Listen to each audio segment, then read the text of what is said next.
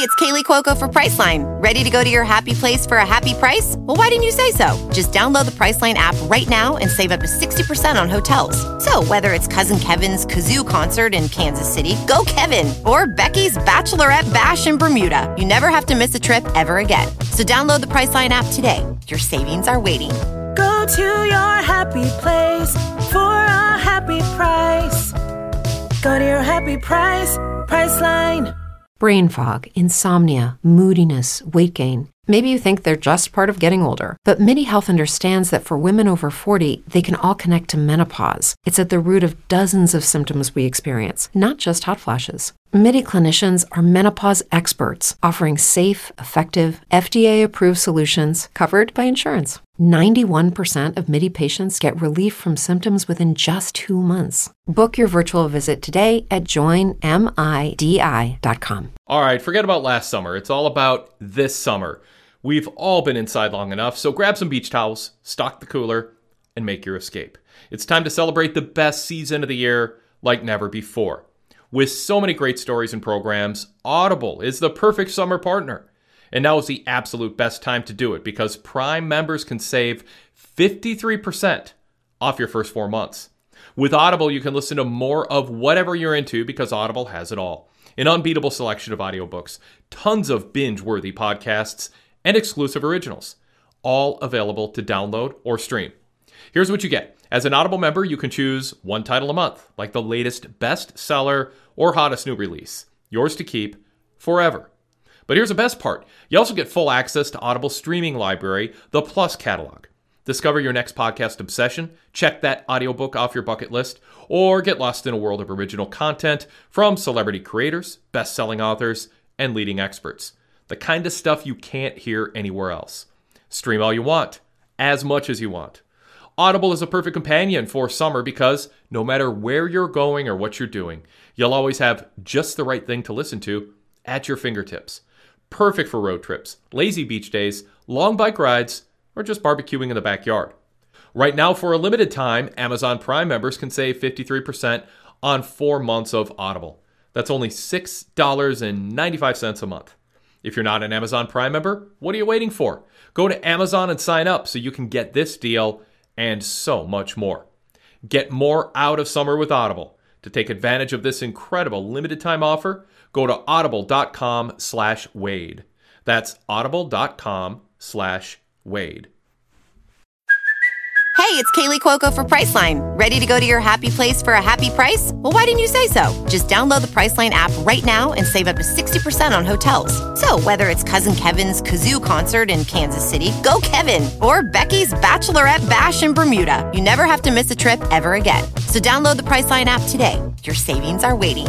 Go to your happy place for a happy price. Go to your happy price, Priceline.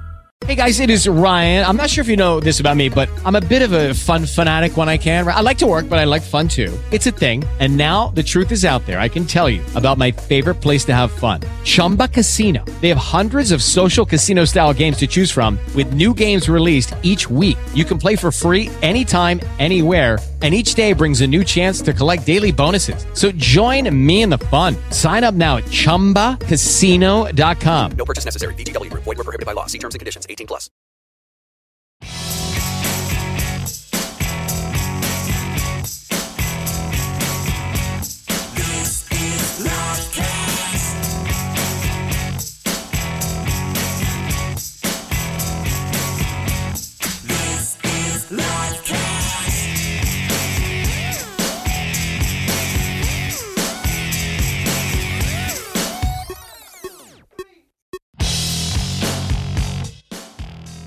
Good afternoon, and welcome to another edition of MMA Talk for Pro Wrestling fans for the week of Monday, July 26, 2021. As always, I am your host, Robert Vallejos, and I'm joined this week by the California Dream himself, Rick Monty. Rick, how's it going? I'm pretty good. How are you doing today, Robert? Oh, good. Glad to, to have uh, the uh, the show back with us today. Got to talk about a big main event, and really, this was a wrestling week, and that always just puts me in a bigger mood whenever we have like a wrestling week behind us. Well, and don't bury the lead. I, I don't want to give out too much personal information, but those of, of you who follow Robert on social media have discovered that you got a new tattoo. I did. I did. I did not find out through social media uh, originally, though. I typically make it a tradition just to wait outside of your house and wait for you to show up with a new tattoo so I can say this on the show. And I finally got my patient result from uh, from your recent adventure. Oh, I'm glad. Uh, I'm glad you were able to uh, to sign up. I on hid all right behind the bush across the street about where the guy parks his truck. What you what you guys don't know is Rick actually does a full body inspection before I go into my house. Whenever he uh, Right. accosts me, yeah, just Yeah. I have any new tattoos. Wait, wait, wait, wait. Hold on, hold on. Lift up. Uh-huh. Okay. Yep. Have a good day. Always with the left turns, Rick. Always with the left turns. Um, speaking of left turns, we still have an email address, right, Rick? Um, I think so. All right. So, in case you didn't know, it's MMA Livecast at gmail.com. MMA L I V E C A S T at gmail.com. Go ahead, send us an email, and uh, we'll respond. We'll respond on air. We'll have a good time with it. But, gotta say, man, I guess all, all the posters are on. Uh, uh, uh, summer break or something because uh, email corner's been a little quiet lately, so it's kind of Maybe a, it committed suicide. that would be a possibility, I guess. I don't know. the, the the email itself, the email inbox. Yeah. Just, yeah. Well, it, it could be something. I always get paranoid, and this is a complete left turn that I like. I haven't updated something correctly, or like the or like I've lost access to the email. I'm like, oh, nobody's emailing me, but I uh, I kind of think like uh, you guys are just kind of kind of out there right now, which I don't blame you considering the current state of MMA eh, for the next like three week for the last week into the next into the upcoming week. It's uh, I wouldn't say it's bad. It's just uh, not as exciting as it uh, as it We're could definitely going through a post McGregor dump right now. Right, and and we kind of just have to get all this out of the way. But I think Rick, ultimately, we we both said last week this isn't necessarily a bad thing because the pay per views have been so loaded. So if we have to kind of uh, work our way through these cards, then uh, then it, that that kind of is what it is. Um, And real fast. UFC did a good job with the car we're about to talk about because, like we had mentioned on the show, breaking news for me was we were supposed to have a massive heavyweight boxing fight last Saturday, which we didn't. So for them to put up the card they did, too bad there wasn't one with all those eyes on television because it'd have been a really good fight night. and I, I think that's what we got here was was just like a a really really solid fight night. You had some drama at the top of the card. You got some finishes throughout. You have uh, judging being the the topic of discussion throughout. So I think a quality uh, quality composition of some MMA over here. But let's start right from the top as we ha- go ahead. I don't mean to interrupt, but if you haven't seen this fight night yet and you're listening to this, I would highly suggest. This is the few times I'll say this. Watch it before you listen to our, us talk about the results. So I like just I want to throw it out there. so if you're Yeah. listening, like turn the volume down so you know we started. Yeah, listening. and just start watching it and then listen to us again. yeah, yeah, and then do it again too. Um, so our main event, Rick, saw the return of your boy T.J. Dillashaw defeating Corey Sandhagen via split decision. Um, this split decision was great because it's one of those split decisions where everybody, like everybody agrees it's kind of a split decision, but everybody has like a different card because like a different Right. scoring. The scoring is all over the place, and I think for good reason. To be honest with you, I think this is one of those fights that kind of exposes why it's really hard to to judge MMA and to score MMA. And this fight's a perfect illustration of that because it was hard to um, to really find the distinction between uh, between these two fighters on this uh, during this fight. Who did you have, Rick? Did you did you think they got this correct, or what was your take on the on the scoring here? I think this is a really, really hard fight to judge. I mm-hmm. really do. And while I I've been hearing a lot of people say this is a robbery, and that there is no way that TJ would have and should have won this fight if you go round by round. I, the first round's up in the air, but then some of the other middle rounds are a little bit more significantly going one way or the other. But I wasn't completely shocked by the result of this, and I think appropriately as well. Corey Sandhagen, while he could be a little bit up in arms, has taken this loss pretty well. He even said there are things that I could have done better to secure the fight more, and TJ capitalized a lot on control. He wasn't doing much damage with the control, hugging Corey Sandhagen against the cage, but that was control. Sandhagen was definitely throwing the more significant shots, and you could just see on TJ's Dillashaw's face, even if that was a previously worked on cut before. I mean, it, it was pretty severe. And I love, by the way, I just recently discovered on the UFC website when you click on the fights, they give you all the significant strikes and everything. Why haven't I not been doing this? It's amazing. So right now I'm looking at it. Yeah, I'm really lazy. and so right now I'm looking at it, and Corey Sandhagen had it looks to be 171 uh, total strikes, and TJ Dillashaw had a, had 169. So that's a two strike difference. They both. Uh, wow, this is really crazy. Actually, I want to say this again. Corey Sandhagen had 171 significant strikes. That's 52 percent. So that out of 171, he, he threw 331, got 171. TJ Dillashaw had 169, two difference. He had a 51% strike, total strikes accuracy out of 332. So there was a three punch difference the whole fight between these two guys. which kind of uh kind of gives kind of gives context to exactly why this was so difficult. I think it's I think it is weird. I, I know Urijah Faber kind of commented uh, it's in the same wavelength. Like if you were just judging after like who got beat up in that fight, like if it was you know street fight and who won the fight, then I think Sandhagen has a much better argument because he did. I think he did more damage. uh, If that's but that's not the only thing we judge MMA on. As far as winning of rounds, though, I do agree with the decision. Um, I thought, I, I, I thought you know he did the things that he did just enough to win, to win three rounds in this fight, which is which is what you got to do. But the the funny thing is, like you said, we don't we have like zero consensus on what which rounds were which, and that's what's the, even even among the, the Especially the fifth round, themselves, first and fifth. So just to just to break it down here, we've got the uh, we've got the scorecards up, and you've got um, okay, all three scored it the first round, 10-9 for Dillashaw, which I think uh, is fair.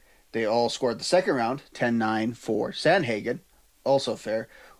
Uh, they all got the third round, 10-9 for TJ Dillashaw, which I think even though the That's comment- when he started doing his kicks. yeah, and the commentary was like, I don't know about that, and I was like, no, dude, it's two one at this point. Like I Yeah. thought it was it was pretty clear, um, and they were you know they were questioning the corner for being so sure about it. But and then we get into the fourth, and we we start getting a bit of our differentiation where you have two uh, two judges giving the round to Sandhagen, and one judge giving it to Dillashaw, which was um, that was a difficult round to score. And honestly, that I thought that was the boring round of the fight too.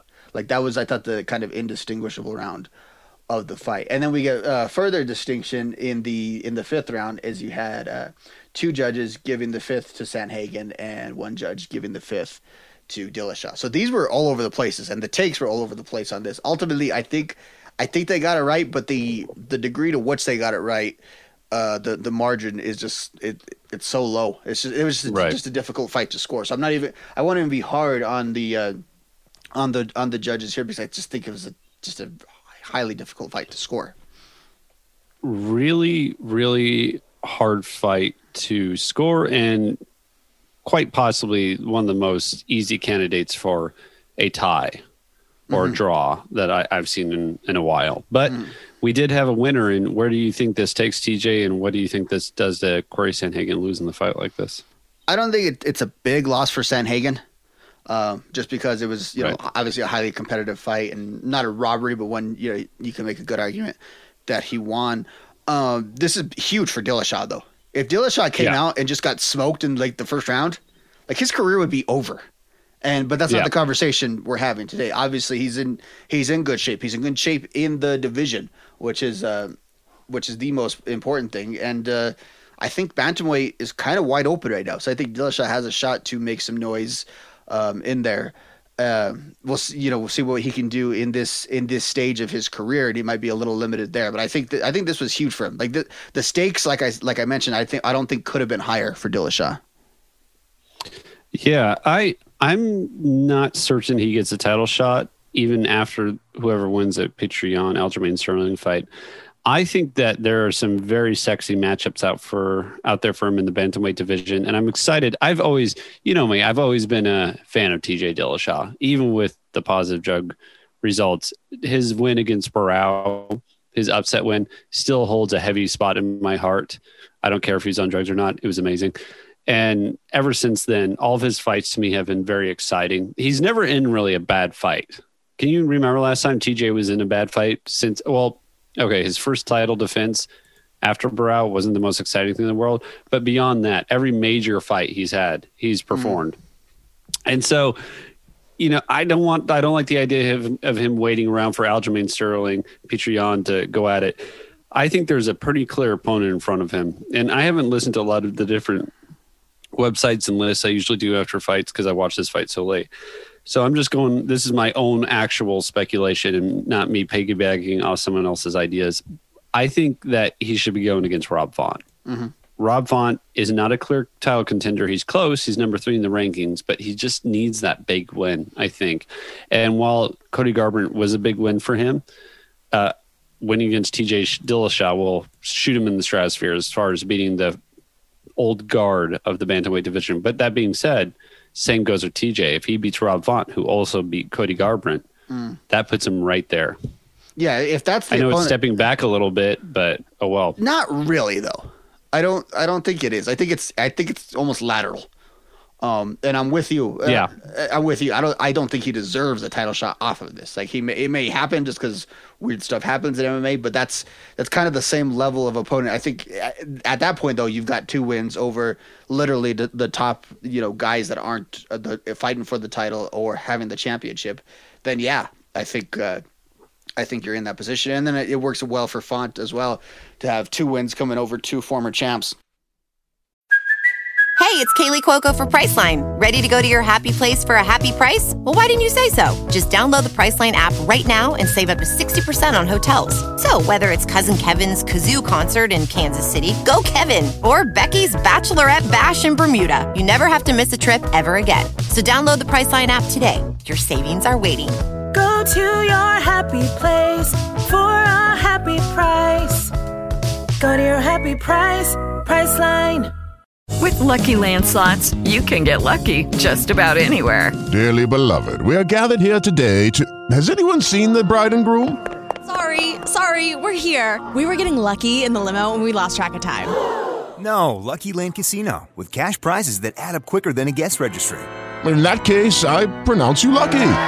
Play for free at LuckyLandSlots.com. Daily bonuses are waiting. No purchase necessary. Void where prohibited by law. 18 plus. Terms and conditions apply. See website for details.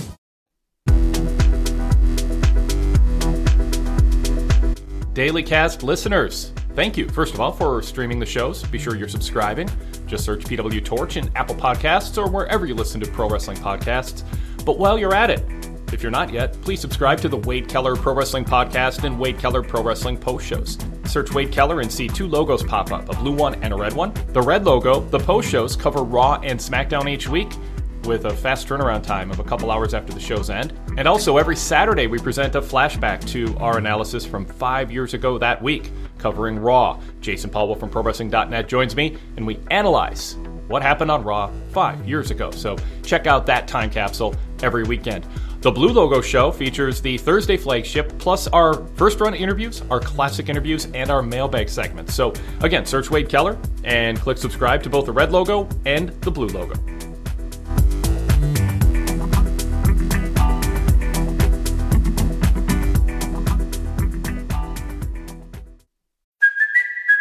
Kaley Cuoco for Priceline. Ready to go to your happy place for a happy price? Well, why didn't you say so? Just download the Priceline app right now and save up to 60% on hotels. So, whether it's Cousin Kevin's Kazoo concert in Kansas City, go Kevin, or Becky's Bachelorette Bash in Bermuda, you never have to miss a trip ever again. So, download the Priceline app today. Your savings are waiting. Go to your happy place for a happy price. Go to your happy price, Priceline. Okay, round two. Name something that's not boring. A laundry? Ooh, a book club. Computer solitaire, huh? Ah, sorry, we were looking for Chumba Casino. That's right. ChumbaCasino.com has over 100 casino style games. Join today and play for free for your chance to redeem some serious prizes. ChumbaCasino.com. No purchase necessary. Where prohibited by law. 18 plus terms and conditions apply. See website for details. What are the likelihood you think we get a the weird one of the weirdest trilogy ever? We get Dillashaw Garbrandt three. I I really hope not likely, even though I could see that happening for sure. The thing I want is if they do- don't give him Rob Font for whatever reason, let's say Rob Font needs to be on standby in case one of those guys drops out or he needs to make way for that fight. If he steps back even farther, though, I've never thought I wanted to see this fight, but can you imagine just the nostalgia we'll go through seeing TJ Dillashaw versus Jose Aldo? That would be That would be cool. Yeah. That would be really, really cool. That excites me more than Rob Font, clearly. Mm. So, in my perfect world, TJ Dillashaw is fighting the number five, number four guy until there's a clear path for him. Yeah. I like the idea better of Rob Font not actually fighting TJ, even though I promoted them doing that fight. I do like the idea of a healthy competitor just on the orbit in case something happens to Sterling or Petr Yan. And Corey Sandhagen, on the other hand, he could also go against Rob Font, or he can do, like I said, the Jose Aldo thing. There's just it's there's a lot of mobility. I think with TJ being in, injected in this, this really makes bantamweight. It reminds me of when we loved bantamweight. hmm Um. Yeah. There's I'm excited about it. the uh he has a Aldo's got a fight pretty soon though I think. So that What is who's he going against? uh let me throw it in there here. Because he beat uh, Pedro Munhoz. He's got my boy Marlon Vera. he's got Pedro Munhoz in. Oh, he's got Pedro Munhoz in two weeks. Yeah. Oh, that's right. Which the is that on a pay per view? Uh, it's on um That's on the Texas. yeah two fifty six. Yep. Ooh, that'd be a good fight. Yeah. So, but that also put will put context to it as well too. Like that that could that could affect all of that in, a- in a few different ways. So that, that keep it like I would say put a pin in that just to see if that you know that could have relevance to the conversation we're having now. Yeah, I could see Pedro Munhoz uh, putting a hurt on Mhm. Jose Aldo. Man, one interesting thing while I was watching this, Corey Sandhagen, the way he fights, kind of hands down, popping out the jab and everything, and doing the submissions. He's like the bantamweight version. He's like the vanilla version of Nate Diaz in the bantamweight division, isn't he? They have very similar fighting styles. Of I wish lanky and yeah. lanky, tall, kind of slouchy. I I think Corey Sandhagen should just start doing Nate Diaz impressions. Well, and he's got the the the Nate Diaz thing too, where you're uh, you're kind of stacking up all the points on him throughout the round, but Right. You're, but you're in trouble somehow, even though you're dominating the round, which is which speaks to again why I think this was such a hard fight to score because there was so much of that um, in this fight, where it's like uh, you know he was. It, it felt like Dillashaw was in trouble the whole time, although he was kind of dominating him at certain points, and I, I think that's how that's how Diaz fights go. Like you're never sure about the outcome of the Diaz fight till it's completely finished, Right. because it feels like it's a bigger part of this, a smaller part of a bigger story that happens uh, within the fight. Felt like a pay per view main event almost, didn't Mm-hmm. it? The way the buzz was and everything. And the last thing I want to say, well, it doesn't have to be the last thing, but one of the major things I wanted to say is about this fight. This is the first time in a while that we've had a fight in the Apex that I think the crowd influenced the judging.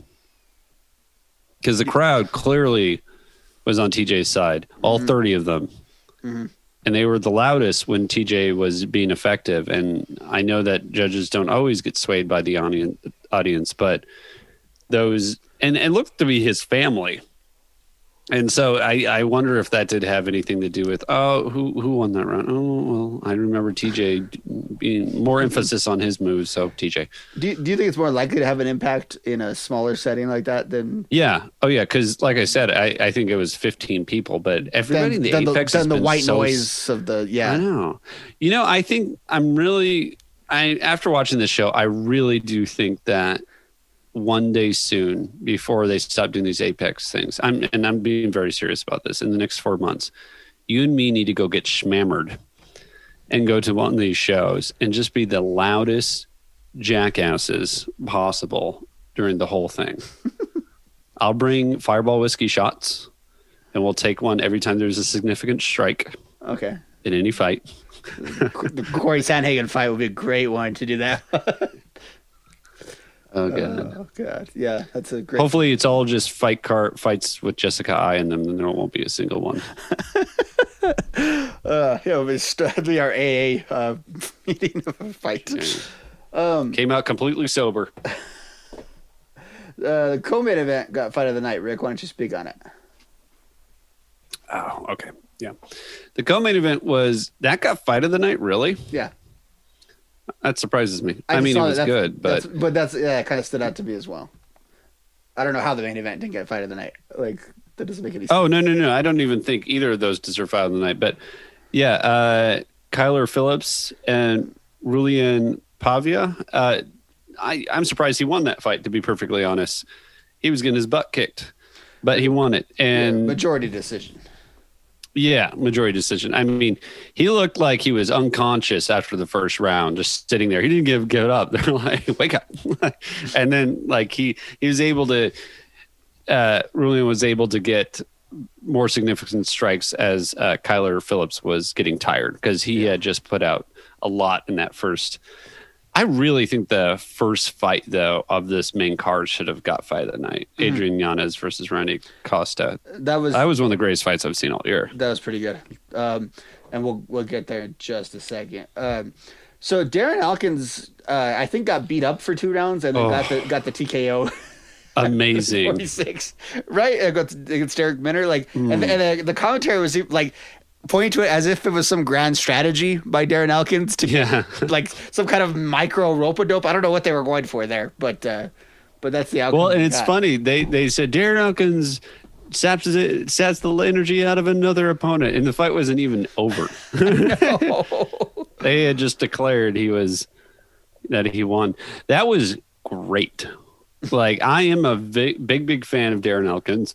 He's kind of kind of like those Jeremy Stephens sort of guys, where I just these veterans who just produce wars and get the living piss beat out of them, and there's no way they're going to ever win a title, but they still fight out there like they are. And he's my age too. Which, by the way, if you saw me and him standing together, I have a feeling he could look like my dad. But he he just it, what's the performance? I've been trying to look it up that kind of got him famous. The one where it was that kick from he was getting dominated, then he kicked the guy against the cage and just finished him off. That's during a pay per view, right? I feel like it was like was that 196 Robert Whitefield? trying to figure out who that was, but do you you know what I'm talking about though, right? The come from Yeah. behind win mm-hmm. that that he had. Whoever that was. It was on at two hundred nine, This- wasn't it? Oh, was it UFC 209? Oh, there you go. Yeah, Bektic. Yeah. It was. Rashad Bektic. He went against him. So I think we talked about that, on the show, didn't we? Or no, we didn't. Yeah, it That was great. That was pre us being on the show, but no, oh. I thought we did. they uh Mirsad that win though, that come from behind win was amazing. What made it truly amazing too is the crowd's reaction. I would say this is even more impressive or as impressive for me. And if it had a full big crowd, it would have been just another that'd have been a star making performance with a full jam packed Conor McGregor versus Dustin Poirier three audience. Mm. Uh, what, what, Like I feel like he got a little cheated. I mean, he's uh, as we've just mentioned, he uh, he's in advanced age, just like you. Um, Right. And trust me, we don't have that many years to do those star making performances. So yeah, so what's in the future for for Darren Elkins there? Hopefully, not the same thing for me going to a gas station and giving you something that will give you a heart attack in four days without you knowing. I have a feeling that's actually in his future. I'm just gonna say. I mean, it's, it's, once we once we get to forty, we don't want to go to the doctors. It's in all of ours. Uh, I but I think you know you had to put the change or the money on the I'm counter on mute. I'm going on dominantly. Give and take, Rick. I'm going to mute.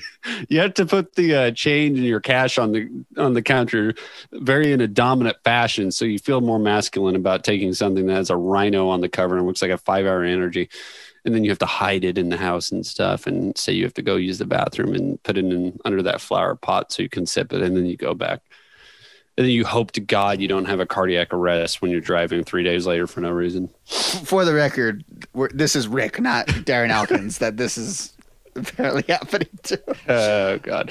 Okay, so but for Darren Elkins, let's see what is next for you. You're in the featherweight division, my friend. I didn't even think about where you put him. So that's a hard division right now. Uh, that division's loaded. oh my God. Well, I mean, top ten, he's going nowhere. Mhm. You know, Dan Ige, Arnold Allen, Kelvin. Calvin Kattar might be a good one. I mean, you want to be called the damage, go against someone who can take damage as well. Unranked to fight the number five guy in the division. You know what? He's got like one or two left. Just give it to him. I would do it. Sounds good. What would you give him? Or Shane Burgos, someone like that. He needs to go against violent people. That's I- what that's what I'm proposing. They need to keep him away from the Josh. Even though Josh Emmett is violent, just you know, Yeah, I think it would be someone that's coming into the top 15, not a current top 15er. It should be Chan Sung Jung. That would be awesome. I don't think that's going to happen, but that would be awesome. How awesome would that fight be? I had actually a fantasy about Darren Elkins. I'll share it with oh. you. So I was Okay. thinking that what would be fun is if Brian Ortega and Volkanovski were in the you know main event of a pay per view, and at the last minute one of them had to pull out. Let's say Brian Ortega, and then there's Darren Elkins down there about to fight Bryce Mitchell or mm-hmm. something like that, and they say, you know what, you're almost forty. Why don't you try? And then Darren Elkin gets up there and fights Alexander Volkov or Brian Ortega and wins the title. Can you imagine a more badass story? And then he retires. That's it. Like like a like a rocky tale of just Oh my god! Okay. With that face and that tattoo, That's tattoo, yeah. you Gonna on, make that documentary now. gonna be on the Wheaties box that tattoo. I like Darren Elkins. I I can tell. Uh, we yeah we know a lot more about Darren Elkins and you that we ever wanted to know after that segment. Um, I'll tell anybody about anything. I like that fight a lot more than I like the women's flyweight bout right before it. I mean, it's completely different. It's on the different stratosphere of fight who quality. won that? in my car- who won that fight? Because I still haven't figured it out. I know uh, Maycee Barber got the decision over Miranda Maverick. I uh, I, I like. Uh, I think that's a good 28-28 somewhere. I don't know how you would get there by the rounds, but I'm just gonna say I would have given it a 28-28. I I also couldn't find a distinction in that fight. Well, let's just look at the results. Yeah, yeah, yeah. Pull, as pull I've the stats, discovered we can do. Now that you're now that you're Yeah, according to the stats, we got total strikes. It's heavily in the favor of Maverick. Uh, she got 82 strikes, 43% out of 191. Not too bad. On the other hand, we got Maycee Barber, who only connected with 38 strikes. So 82 on one side, 38 on the other. 32% of her strike connection. Then you go, oh, but Rick, it counts for significant strikes. Well, my friend, Maverick got 47 significant strikes. That's 33%. And then Maycee Barber got 36, 32%. So little closer there. Both of them got one takedown, but here's the difference. Maverick got one takedown out of one. So she 100% takedown, but so did Maycee Barber get one takedown out of six. So Maycee Barber going for the other five takedowns for whatever reason seemed to mean more to some of the judges than the one takedown that Maverick got. Well, I, I thought thought- Maverick won the first round for sure, don't you? Yeah, I thought that was a theme though. In general, uh, that like, um, more is like, Like volume versus volume versus impact. Right. It's it, it played out kind of similar here, um, where I felt like uh, like Maycee Barber had the more memorable stuff in each round, Mm-hmm. but I thought uh, I thought uh, Miranda kind of dominated her throughout those rounds. And it, it it really started to come around like the the the the philosophy of the scoring, uh, and and several places on this card. Well, and also what's interesting is Maycee Barber focused almost all of her offense on Maverick's head. Mhm. Whereas Maverick, when you look at the cool little body graphics they have, Maverick spread out her strikes. So maybe some of those strikes, especially the body punches, just didn't seem to have the same kind of impact on the refs that the head strikes of Maycee Barber did. Yeah, and again tonight we see a lot about perceptions in that way. By the way, it, if someone just like uh, parachuted in from you know outer space and heard us talking about that, they would totally think we were talking about like a pro wrestlers with the last names being Barber and Maverick. Yeah. Yeah. No, that's true. They do. random note. Uh, Maycee Barber, though, while she did get a win here in the flyweight division, and they we like that division, but that they do need some names in there. I oh, we like strawweight. We don't give a crap about flyweight. Never Yeah, mind. flyweight's Um, flyweight's got a problem with bantamweight where the champ's really good and everyone else is like fifty miles behind. I could see her doing pretty well, but do I see her being Valentina? No. Nope. Nope. Nope. Um. Yeah.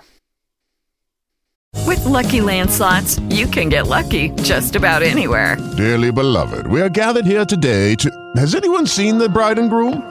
Sorry, Sorry, we're here. We were getting lucky in the limo and we lost track of time.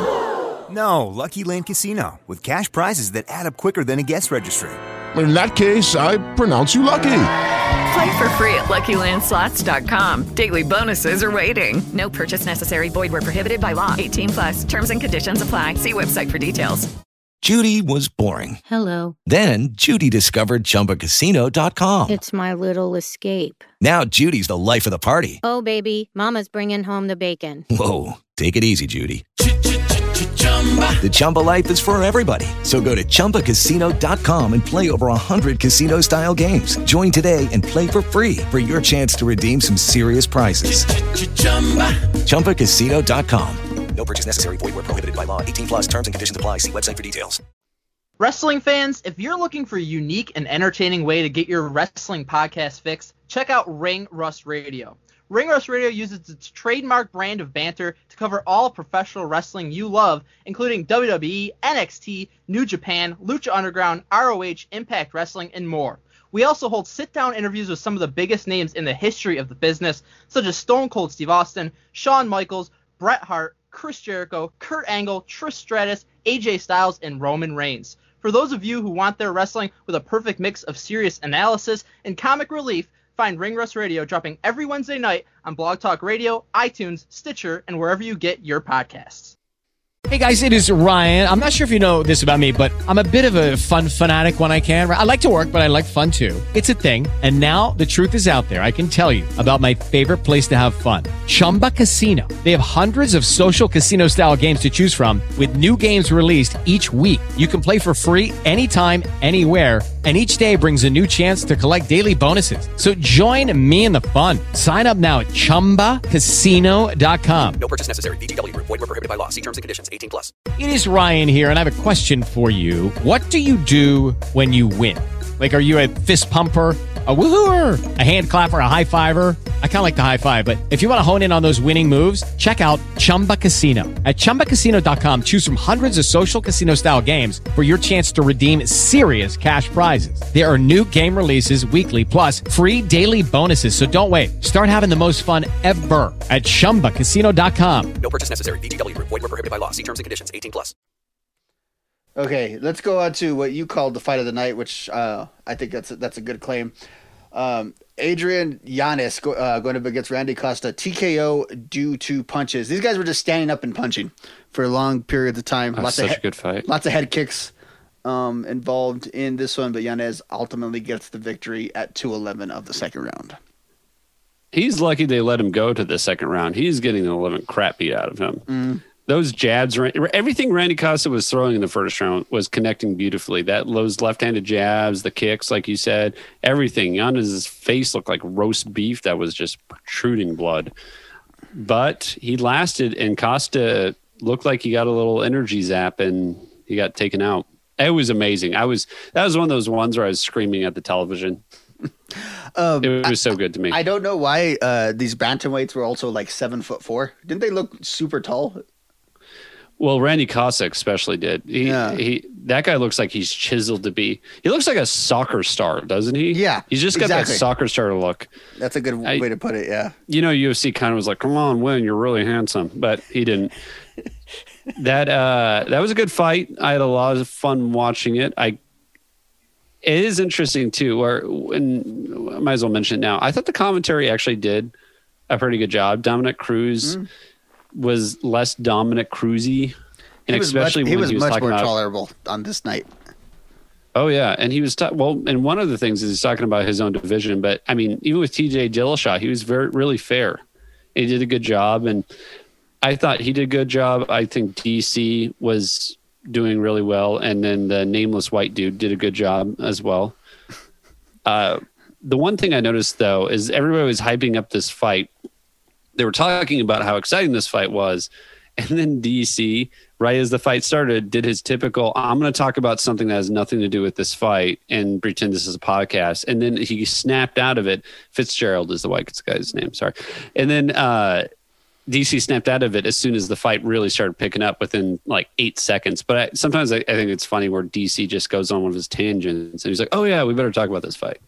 I don't know. He called the main event the highest level of mixed martial arts he's ever seen. He seen. did. So He did. Dominick Cruz is like mm, a little hyperbole, but when it wasn't, by the way, but it was good. I would save that more for the, you know, the women's the women's fight. Uh, Val, Val, Valentina, uh, not Valentina. Um, Joanna Violence versus uh, Weili Zhang. Yeah. Stuff like Well, that. It depends. I, I think what he, I thought he was maybe more like, I guess, precise or. I didn't. And he was trying to. He kind of backpedaled after, like. Well, yeah, TJ pressing what's his face against the cage isn't exactly the most exciting or most elite thing you'll see. He was mm. stalling.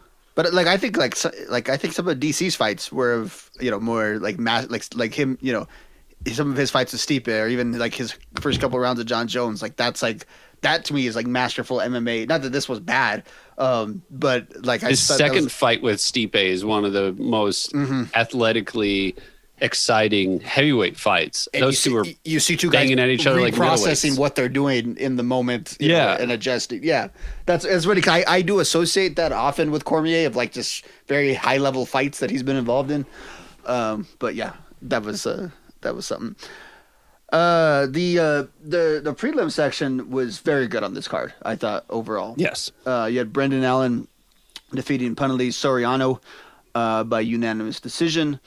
Nassourdine Imavov defeating Ian Heinisch TKO due to punches. Heinisch looked like he was like a beaten piece of meat after this fight. Uh, his Yeah, he, he his muscles don't do him any favors. no. Uh, Mickey Gall su- suddenly more the suddenly more relevant Mickey Gall had, nothing to do with his performance here, but got a victory rear naked choke over Jordan Williams. I uh, I had a bad feeling for Mickey Gall. It's like he's he's gonna lose here, isn't he? Like I I don't know. I had a weird vibe of it, but I mean he was not even in trouble um, in this in this fight. He it looked like because I know he was training with Matt Brown. It looked like Matt Brown just controlled him. Like what's that movie with Hugh Jackman where he like there's Yeah. cage fighting robots? Yeah, let's make some money. Yeah. Yeah, that that was what was happening there. Mickey Gall was possessed by Matt Brown striking. Oh, that's better than uh, better than the uh, the Mickey Gall that got dominated by like forty eight year old Diego Sanchez. But uh, Yeah. but yeah, so Mickey Gall, uh, you know, keep your keep your contacts open. There might be some some pro wrestling in your future here pretty soon. Uh, another good fight of uh, of skinny dudes. Julio Arce defeating Andre Ewell at TKO at um, three forty five of the second round. Ar- Arce uh, had to really work to get this. Yes. Uh, like there was just Ewell was giving him nothing, and Arce kind of had to had to overcome that just to get this TKO. It was very impressive. Ewell's a tough dude. Like he was getting hit by Arce a couple times, and you you could tell you're like, if Ewell wasn't so tough, that would have just knocked anyone else out. Like he got he got hammered by some rights and lefts, and he he still kept standing until he couldn't take it anymore. But he, he great poker face. His legs were just giving him away at times. both of these guys and, and the commentary kind of alluded to it have just fought a lot of really good fighters um, and have some win you know like kind of your requisite amount of wins and losses against these guys but I feel like Arce specifically he's always in like some something very brutal or some you know something rough every uh, every card and uh, he's go ahead We had four bantamweight fights on this card. I just noticed that. yeah who they they had no faith in TJ making it to uh, I don't know, but this is like the bantamweight Grand Prix like the bantamweight showcase yeah Yeah, it was great. Yeah. they all did good too. no heavyweight like no, actually nothing above I don't think there was a light heavyweight. Uh, feather was yeah, middleweight was the uh, was the heaviest division on this. Yeah, that's Uh, pretty good. You know, and again, like that just goes to show how much not only have we evolved in MMA, but boxing and some of the best top selling boxers, Floyd and all those, those are little guys. And now we got little guys fighting here. And you don't need a heavyweight on a card So, anymore. so you're saying little guys could potentially make a difference in combat sports? or in professional wrestling as they have. But it just, it just puts you Just in a note, retrospect. just a note for something we'll talk about later. Okay, good. Let's do it. Continue. Uh, and then uh, Sijara Eubanks was the biggest favorite on the crowd, and uh, she looked like it, defeating Elise Reed TKO due to punches. Uh, Pounded her 49. like she, yeah, punishing her for even showing up. Yeah, and, and, and see, and that's always uh, bad. I feel like uh, that was another thing. Cormier was was up and down with the odds. He got mad at the odds at one point during the broadcast. But uh, but every time they say this fighter is uh, the biggest uh, favorite of the night, that's like, oh crap, this is going to go three rounds and everyone's going to be unimpressed. But nope, did not happen.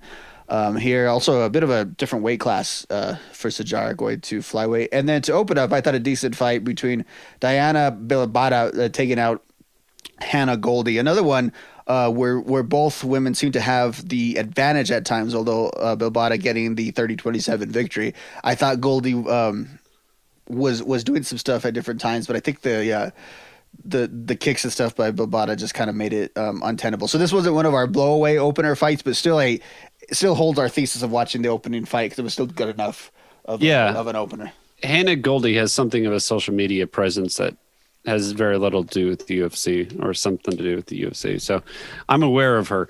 I was excited to see this fight. Man, she looked just overly ripped though, didn't she? Mhm. Especially as she was holding up her hands. And the commentators pointed out she didn't have them high blocking anything. She didn't have them low to hide the punches. They were in this awkward, like frozen middle spot. And I thought she did good. She hasn't been in, in the cage in quite a while. So this is a loss where you don't really lose that much from. I'm sure she'll pick it up and I'm sure the UC would like to see her do better, but she just didn't win this time, but it was a nice it was a nice fight and some of her kicks look really good too. So she Mm. just maybe get that defense a little bit better and the striking more consistent and especially in the later rounds and she'll be someone to look out for. Yeah, one of those where you, like uh not to piggyback off what DC DC said, but you could tell you could tell this was these are UFC fighters fighting each other, and that's not always apparent when you're just watching some of these fights. But like I felt throughout the card, but even in the opener, it's like yeah, everyone on this card kind of belonged, and I, I thought that that really showed out. Other than the the Sijara Eubanks fight, um, where she was like super dominant, it felt like everybody on this card belonged um, within the promotion. And like I said, as even we're going through it, and you mentioned earlier, it's just a, a really solid card. I I don't think we'll remember this card down the road um, for anything really significant, despite the fact we had the greatest uh, display of mixed martial arts in the history of mankind. Besides that, um, I don't think Yeah, we'll remember it. that. But a very enjoyable watch. I had a good time, and I think that if you just happen to watch this like I did on delay, bits and pieces throughout the weekend, there's nothing to complain about. Between this and just occasionally watching the Olympics, it was a fun weekend for me. Mm, Um, Speaking of the Olympics of MMA, you know, it's not going to be fun. the UFC's card this weekend. Um, yeah. So whatever the Olympic thing that's happening on Saturday night, just go ahead and watch that because this is uh, this is not high quality stuff going on this week. I watched Um, skeet shooting today.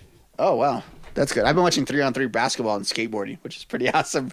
Uh, they they basically have my backyard when I was twelve. Uh, is now in the Olympics. Did you watch ping pong? It's the funniest thing ever. Uh, No, I haven't. I, I Oh my god! I'll When they're serving it, so funny. They look at the ball, both teams, like it's an egg, and then they delicately push it, and then they do a little tap. Eh. It, it was more exciting than this main event will be probably. Probably. So here, here's the here's the thing on this, Rick. When you have a card where smiling Sam Alvey deserves to be on the main card, you know you don't have a great card. Right. Yeah, that that's what we're looking at here. Not a bad main event, just not a main event. Like not a bad fight, I should say, in the No. main event, but just doesn't really feel. Uh, It's gonna be very kicky, striky. yeah, so you think somebody somebody's gonna get finished though, don't you think? If Uriah Hall didn't finish Anderson Silva, I don't see him finishing Sean Strickland. I think Sean Strickland can finish, but he's also very kicky, striky. Did- or he has had some TKOs. Uh, re- Anderson Silva. Oh, he did. But that was a mercy finish, in my opinion. Like that was, I forgot that was actually even a finish. Oh. You're right. But that being said, Uriah Hall has had his tentative moments, which is, I guess, where I was getting at. Mm. I don't know. I'm an idiot, clearly. Uh, but I could see there being a finish, yes. But I, I could also see it being very back and forth and very strike heavy. And that sounds exciting. It can be, but it also can get repetitive pretty quickly. Mhm. So we'll see which way it goes. Uh, Uriah Hall is on a on a pretty good run here. He uh, he's really got 2012 taken care of. He defeated Chris Weidman and Anderson Silva in his last two fights. Of course, Weidman is that uh, gruesome leg injury.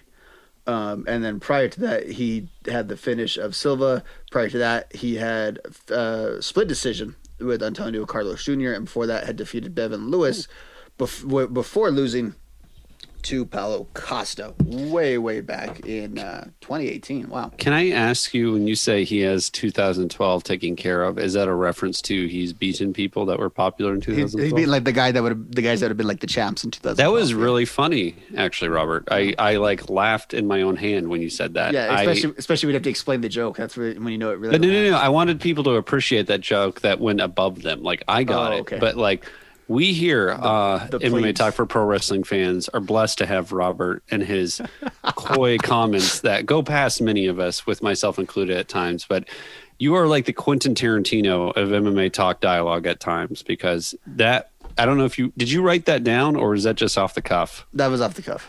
Damn, dude.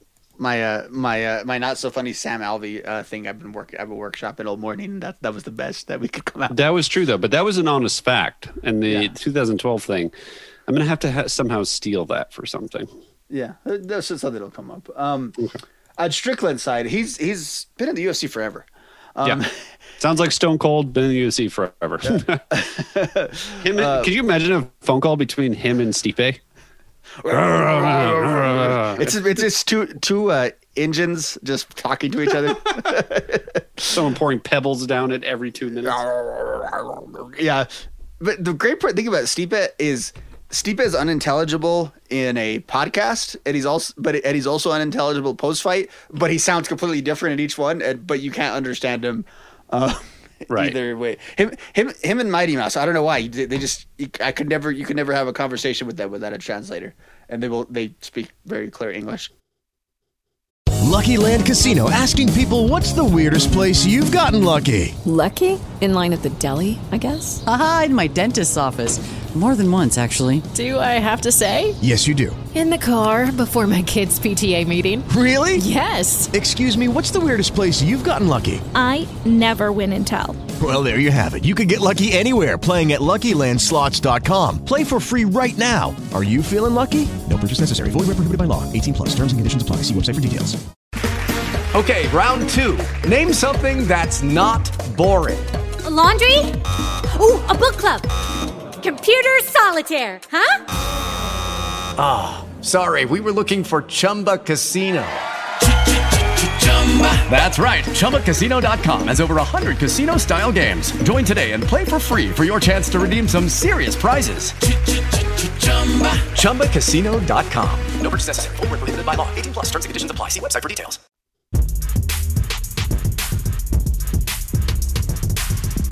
Check out our new 2021 PW Torch VIP podcast lineup, including Everything with Rich Fann, hosted by Wade Keller, where on weekends we get together and talk about everything. And that includes our popular Off the Beaten Path segment, where either Rich or I present each other with something to watch that's off the beaten path, and we dissect and analyze and react to it. Sometimes it's weird, sometimes it's nostalgic, sometimes it's therapeutic, and sometimes it's just plucking something from the past that would work today that's not being done.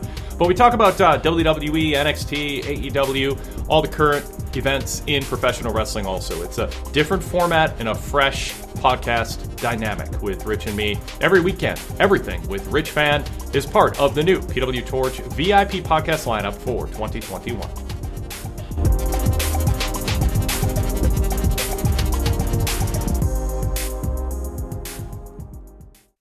Judy was boring. Hello. Then Judy discovered ChumbaCasino.com. It's my little escape. Now Judy's the life of the party. Oh, baby, Mama's bringing home the bacon. Whoa, take it easy, Judy. The Chumba life is for everybody. So go to ChumbaCasino.com and play over 100 casino style games. Join today and play for free for your chance to redeem some serious prizes. ChumbaCasino.com. No purchase necessary. Void where prohibited by law. 18 plus terms and conditions apply. See website for details. It is Ryan here, and I have a question for you. What do you do when you win? Like, are you a fist pumper? A woohooer, a hand clapper, a high fiver. I kind of like the high five, but if you want to hone in on those winning moves, check out Chumba Casino. At ChumbaCasino.com, choose from hundreds of social casino style games for your chance to redeem serious cash prizes. There are new game releases weekly, plus free daily bonuses. So don't wait. Start having the most fun ever at ChumbaCasino.com. No purchase necessary. VGW Group. Void where prohibited by law. See terms and conditions. 18 plus. Um, quite a bit of momentum for Strickland to come in into this one, get wins over Krzysztof Jotko, Brendan Allen, Jack Marshman. you can't can't get any higher than Jack Marshman there. So he's he's got some wins under his belt. Who do you think gets the victory here?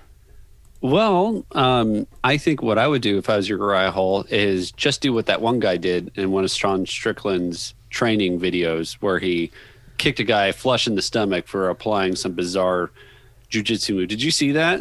That's that's when I think of Sean Strickland. I'll, I'll send it to you. He was just sparring with some guy, some apparently jujitsu master guy, and the guy like kind of did a cheap move on Sean Strickland. So Strickland T kicked him right in the gut, and then they argued about it. It was pretty funny.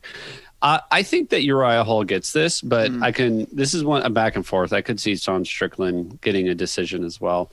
I don't know if he finishes Hall though. I think if anyone gets a finish, it might be Hall. But like I said, this is going to be a very kicky, punchy five round findy. I, I've got Hall with the finish. I'm gonna I'm gonna go out on a, on a limb there. Yeah. So What happens if Sean Strickland wins this? Will that mess anything up, or does the UFC care about like the winner of this fight? You think? Like, are they going like, "Oh, Hall can finally be that Nick Anderson Silva we thought he would be"? I think it messes stuff up for Strickland. Um, I don't think Uriah Hall still has some rising to do. Like if he was gonna go through there, and I don't know if he's in the long term plans of the UFC. Do you think Uriah Hall versus the Stylebender would be an interesting fight? Uh, I mean potentially, but it's like not. It, it, doesn't feel.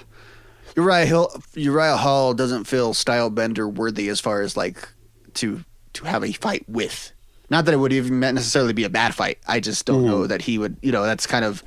It would be it would be similar, uh, and which kind of worked out. But like what was going on with Charles Oliveira. Yeah. Like, wait a minute, this isn't a mis- mismatch. It's just a mismatch in front of, of star power. I, I feel like that those same kind of vibes from that. That scenario. I I could see Uriah Hall winning this and then fighting a Paulo Costa or a Vettori or a Cannonier and then getting a title shot in the future. I think that's a very strong possibility because you got a lot of other guys in front of him, or a Derek Brunson maybe. like he's fought so many of those guys, but he really it does. hasn't. Middleweight division has a lot of good people in it, but they're just fighting each other. It's not even steel sharpening steel. It's like making it rusty. And actually, Uriah Hall's kind of actually stayed away from a lot of those guys. Like the only guy really at the top that he's fought is back in 2015 when he lost to to Whittaker, uh, Whittaker Mhm. Brunson. Like you know, Gayguard's not in there anymore. He he did lose to Costa. Uh, I think that was part of the launch of Costa too. If I, but other than that, like he kind of hasn't. Oh, fought, that's right. Yeah, He really hasn't fought a lot of those top guys, which could be in his favor. I would love to see him. Just 'cause like, they would all be fresh matchups. I would love to see him versus Kelvin Gastelum. Somehow make that happen. They're you know nine and eight right now, so I know they both got fights coming up. Gastelum is Gastelum going against Till or something. I uh I think that would be a fun fight to watch in the future. It'd be like full circle. Mm. Good division though. Like when you're going through those names, like a lot of, a lot of. Good, I don't know if there's necessarily good fights because a lot of guys have fought each other, but Right. good, good division. But when Chris Weidman's in your top twelve and uh, he's gonna be gone forever, uh, And yeah, that's a little bit of a mark against it. Um, yeah. After that, this card falls off. Um, As I mentioned, got some Sam Alvey action on the main card. Some deserving Sam Alvey action. Didn't he get his uh, ass beat recently? Let's see. I think his fight didn't happen recently, right? Was that what happened? Because I felt like we talked about it. I have a it in his memory of me gloating. No, no, no. No, yeah, 10th, Julian yeah. Marquez, technical Yeah. submission rear Okay. naked choke. That's right. Yeah, Yeah. so he's, he's uh, he hasn't won since June of 2018, taking out Gian Villante. Which is actually not that long ago, but with my Alvey common time, complaint, it's a- yeah, he fights all the time. Look at all his fights, man. it's just a bunch of red there on Wikipedia. Jeez. so yeah, he he hasn't won in a very long time, and he yeah, he got a couple split decisions, but I'm, now I'm, I could see them cutting him. I can't believe he hasn't been cut yet. He hasn't won a fight since 2018. So that and he's fought. Uh, you know, some guy. only have- Yeah, he's only fought twice. He hasn't won a fight since 2018. This dude fights like every other month and hasn't won a fight since 2018. So you know, it's funny. I talk so much crap about him, but if I saw him like I did with uh, a couple other fighters I made fun of in person, I would totally buddy up to him. Who's this guy he's fighting? In the UFC page, he looks like he's 12. um, he is fighting uh, Roman Kopylov. Is that what? No Wikipedia page. Doesn't exist. Yeah, but that's you know. Uh, well, yeah, he looks.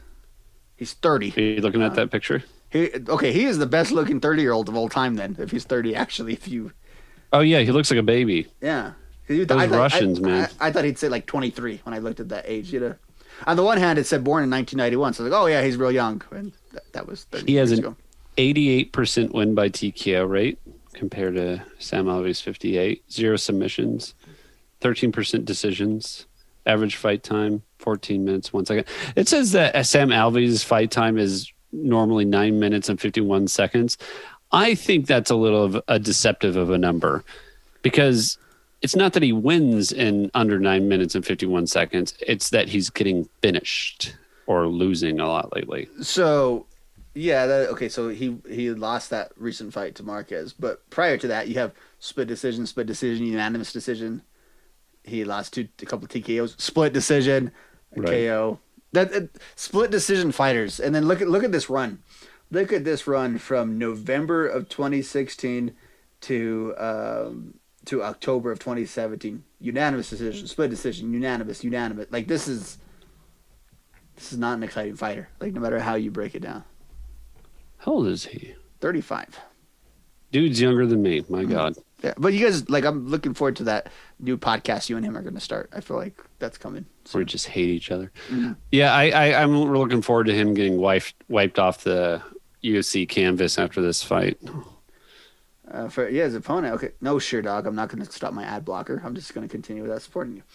Um, okay, so he so he fought Carl Robertson back, back in November of 20. Like, there's no reason for us to remember this guy. Like, he, Nope.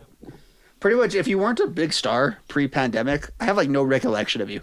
I've Who? noticed that Yeah. recently. Yeah, if if you weren't a big star before the pandemic, like everything in my mind has been kind of cut off. Um, I, yeah. So, I think though, luckily for us, I think the fight before it might Mhm. be good. Kyung Ho Kang versus uh, Rani Yahya, yeah, which that should that'll actually be really good. And uh, again, bantamweight, so got that going. Um, Oh yeah, that, I'm sorry, we skipped over that fight completely. That's Yeah. that's after it, and I think the fight before to Bryan Barberena versus Jason Witt. there you go, Rick. I mean, Barberena might be. Is he he's still, always- is he still one of your guys? We'll see. I mean, like I, I, Barberena, I respect because he doesn't seem to care too much about his appearance, which I value in a person. Uh, It's relatable for you, yeah. yeah, I think that uh, in the fights that he was in, like when he went to get lost against Vicente Luque and Randy Brown. I mean, those are fun fights. Uh huh. He had a fight against Colby Covington, really. God, That doesn't seem. I just I'll never forget him for beating up Sage Northcutt, and he he didn't trust me when you had those two standing next to each other. If you're booking this in a wrestling match, uh, Barberena would have been the jobber, but Yes. obviously this is UFC.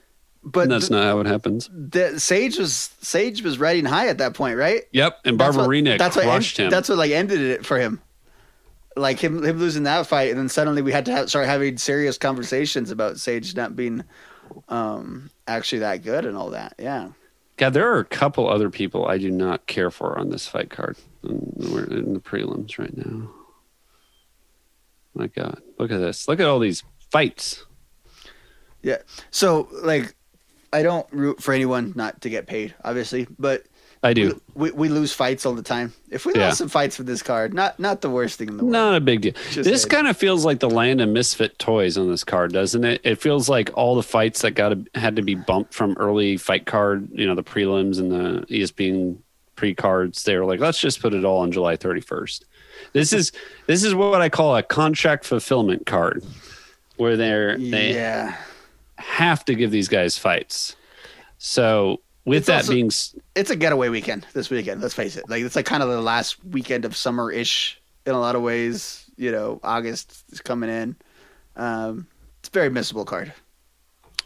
Watch it be the best card of the ever. I think uh, the fighter I was talking about, who I wouldn't be sad to see go. Maybe it could be a double pack shirt, pick, uh, double whammy. Her and Sam Alvey, Nico Montoya, Well, her name is Nicco Montaño, so that would be kind of hard to Montano, Montoya, Montano. Montana. Getting better. Okay. oh dear lord. Former Uh, champ. Yeah, right. No, not really. Kind of. Every top 10 worst champion UFC champions list you ever see, she's always like number three. But I don't even think she's like one of the worst champions because I don't even consider her like a champ. Like, yes, she held a belt, but it was like the most convoluted way to ever obtain a belt. So, um, like I don't e- like I don't I don't even have I don't have the same ill will towards her that you do. Uh, but uh, wow, she, She held up an entire her uh she held up a whole division.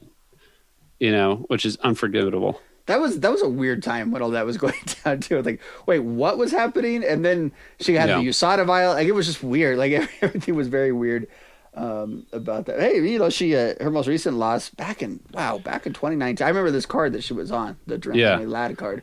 Here that- here's a fun pop question the- for you. The content, the current uh, bantamweight title contender. So yeah, Yeah. I know. She, she I mean she's been around. Who's a worse champion than she was? Uh so you got her as the A side, and on the B side you got Drain Drain de Randamie. Pretty similar. pretty similar. as title pr- pretty similar circumstances too. Yeah.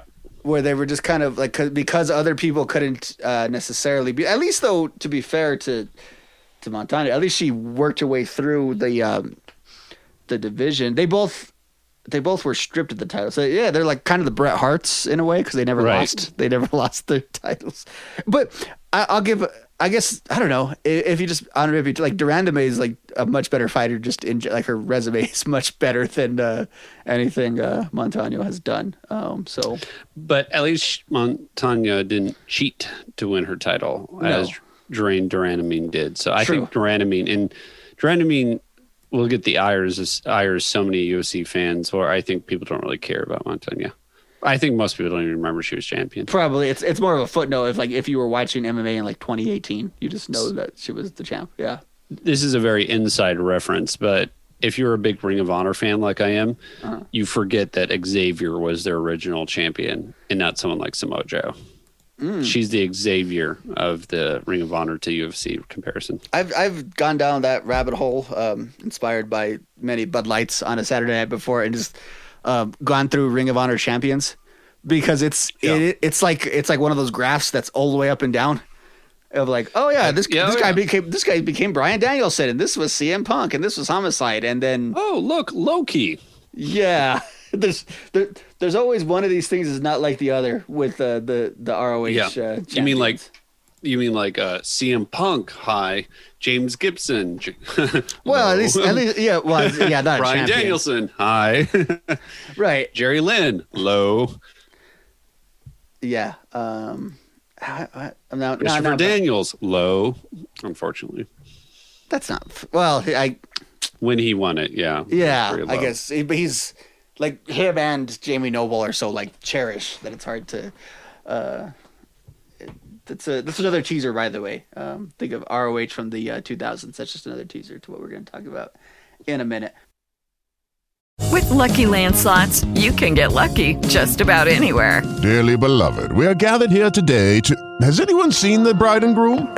Sorry, sorry, we're here. We were getting lucky in the limo and we lost track of time. No, Lucky Land Casino, with cash prizes that add up quicker than a guest registry. In that case, I pronounce you lucky. Play for free at LuckyLandSlots.com. Daily bonuses are waiting. No purchase necessary. Void where prohibited by law. 18 plus. Terms and conditions apply. See website for details. We're now on Patreon. By popular demand, you can now support us directly through Patreon. Go to patreon.com slash pwtorchvip. We have three tiers, including an entry level tier one that takes the ads and plugs away. You can have the VIP versions of the Wade Keller Pro Wrestling Podcast, Wade Keller Pro Wrestling Post Shows, and the PW Torch Daily Cast. That's 14 podcasts per week, but with the ads and plugs edited out. Plus, you get the VIP after shows. Don't be left out anymore from those for just $4.99 at patreon.com slash pwtorchvip. We also have a second tier and a third tier where you can upgrade to get other VIP content, including other VIP podcasts and the PW Torch newsletter, the current ones and 20 years ago version. So go check it out, patreon.com slash pwtorchvip.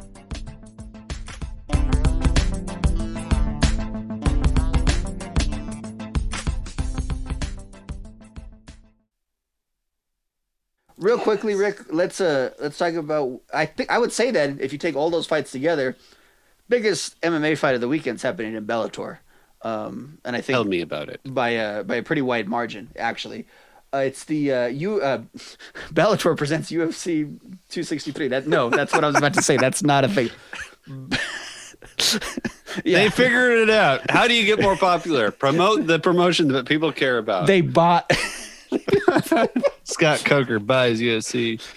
I have bought- so it's gonna it's gonna be an episode of, of Tough, and all of a sudden there's gonna be a simulcast. How do you become a billionaire? It's gonna or how do you beat a billionaire? Sure, the the contract does say White, and it's, it's some other guy named White in Bellator, but you know it's it's the, it's the last episode of Nitro just recreated um, right. all over the. But yeah, It so- says Scotty White. and they're they're gonna they're gonna they're gonna trash Jeff Jarrett on air for no good reason. um, okay, I'm having way too much fun on this show. Bellator 263 by Bellator, um, Inc. Okay, the culmination of the very entertaining but very very long featherweight Grand Prix is finally gonna happen on this card. Patricio Freire versus AJ McKee. This thing goes all the way back to mid 2019 when this thing started. It was going to be long anyway. And with the pandemic in the middle where Bellator was really inactive, it's taken a long time to uh, prove the thesis that we already knew that Pitbull was the best featherweight um, in Bellator and possibly the world. But this this is a fight I am, without irony, actually looking forward to. I think AJ McKee has been the star of this Grand Prix. It- It's been like him able to break out of it um, has been the big thing of note, and now he's going against, I think, the pound for pound best fighter in Bellator. So, uh, again, very unironically, think Bellator has himself a heck of a fight on their hands, um, and it looks like it's gonna. Is that on Saturday as well? Is I, it? I, I got mixed. I got mixed uh, signals from my from the Wikipedia. I, I would hope that one's on a Friday. Right. I don't They- want. well, they, they need to No, keep it. It's the poster says Saturday, July thirty first. That's so stupid. That's not good. Yeah. It's just like make things consistent. The problem with Bellator, amongst a billion things, is that you never, you don't know when their show, where it is, half the time. Oh my God, they're at the forum. Why haven't I bought tickets to this? Yeah. I don't know. Why haven't you? Oh, I might actually. I might end up going to this. Anyways, I'll continue complain. Uh, you don't know how to watch the show half the time if you're not a consistent MMA fan because you know it's They- keeps not- changing. They're, they're not promoted in any form. No, and then you know now they're they're at different times and stuff. So it's just like consistency. It's so important. And yeah, July thirty first. Yeah, and honestly, that's what I liked about Bellator eh, previously. Was it was just like it was my Friday night on Spike TV. Like that's what you're like, oh, cool, Bell, it's time for Bellator. Um, and it was it was there ever since they've gone. It started with the DAZN stuff, but they, God, they just feel always. We talk about it all the times. So we're beating the deadest of horses, but they they are a good promotion that feels completely irrelevant. Like even all these Mickey Mouse promotions feel like they're much more newsworthy and noteworthy than Bellator, don't they? Yeah, they become the impact of. They even have impact people on their show. They just Mhm. they don't they're not relevant at all. No. And again, you have, like I said, I think legitimately you could say that's the biggest fight of the weekend between the two promotions, and Yeah. nobody, nobody's going to see it. Did you see the guy? So you're looking at the fight card. So I'm looking at this, seeing if it's worth me to go to. And unless I get a, a press credential, which uh, we should work on that, it's not not worth me paying for it. I'll watch it on TV. But that being said, I would like to see Usman Nurmagomedov fight. I don't. I don't know who he is. I'm sure I do, but it doesn't first, my. first team all name though. The, Yeah. that is. Remember the time it was um, in the UFC? It was Anderson dos Santos fighting, and Michael Bisping just like could not contain himself on commentary of how awesome that there was a perfectly engineered uh, UFC named Anderson dos Santos. This is this is even better. Like, can you imagine how hard it would be to how dominant Usman Nurmagomedov is? I know that's incredible. Th- this guy's gonna like- tackle you and just pound you. Like, my gosh. Yeah, I mean, he, next the next fight he's going to go against will be I don't know. I'm trying to think of something to, similar, but it just like it'd be like Chael Lesnar. I, I, was, But- I was gonna say uh, George's Saint. Uh, I know. I tried to get G- GSP and that just didn't work out. Yeah, Ge- George's Saint Hendrix. I don't know how that's gonna. Anderson uh, Anderson Pi- uh, Pierre. You know, that's crazy. What a name. Des- despite making fun of this guy, uh, not a lot of other things going on on this card. No, it's a very. I would say it's uh, not even a typical Bellator card because usually there's like uh, two fights uh, to look forward to. So I'm looking at the ticket prices. I'm right looking at now. Usman Nurmagomedov's um, stats. Just- I mean, what a name! Like I think he just he's ju- his name is just search engine optimization. Like because no matter who you Google, he's gonna come up. Yeah, no, one ticket. Let's see. It's always hard to buy tickets for UFC events because it's just like I don't know where would be a good seat. Mm. You know, I just Closer's not better uh, with well, uh, yeah, exactly. Like I the, because like the EF's best seats. Uh the EF rows. Oh my god. So, if you were to guess, this is a fun game because I'm on Ticketmaster right now. Okay. So, the around the ring, left and right, is lettered, right? And then the numbers are up there. So, like EFG is one side, the other one's QPN, and then you know, vice versa. Guess how much these tickets are going for? If you're in like seat J, which would be right next to where, be opposite of where people get the Vaseline put on them. Okay. So just like in that corner by the entrance. uh, four hundred dollars. Uh, unfortunately, if you wanted to be in J, it's going to cost you seven hundred and six dollars each ticket. Oh, there you go. It's official platinum though. But uh, yeah, that's pretty crazy. I don't know. I don't know. We we we, we run like a multi-billion dollar podcast empire here. I don't see why that's a problem for you, Rick. Um, because those gas station things aren't cheap. Oh, yeah. I think you could get those uh, prescription and they'll have less risks. I don't want to go to the doctors. Oh, there's.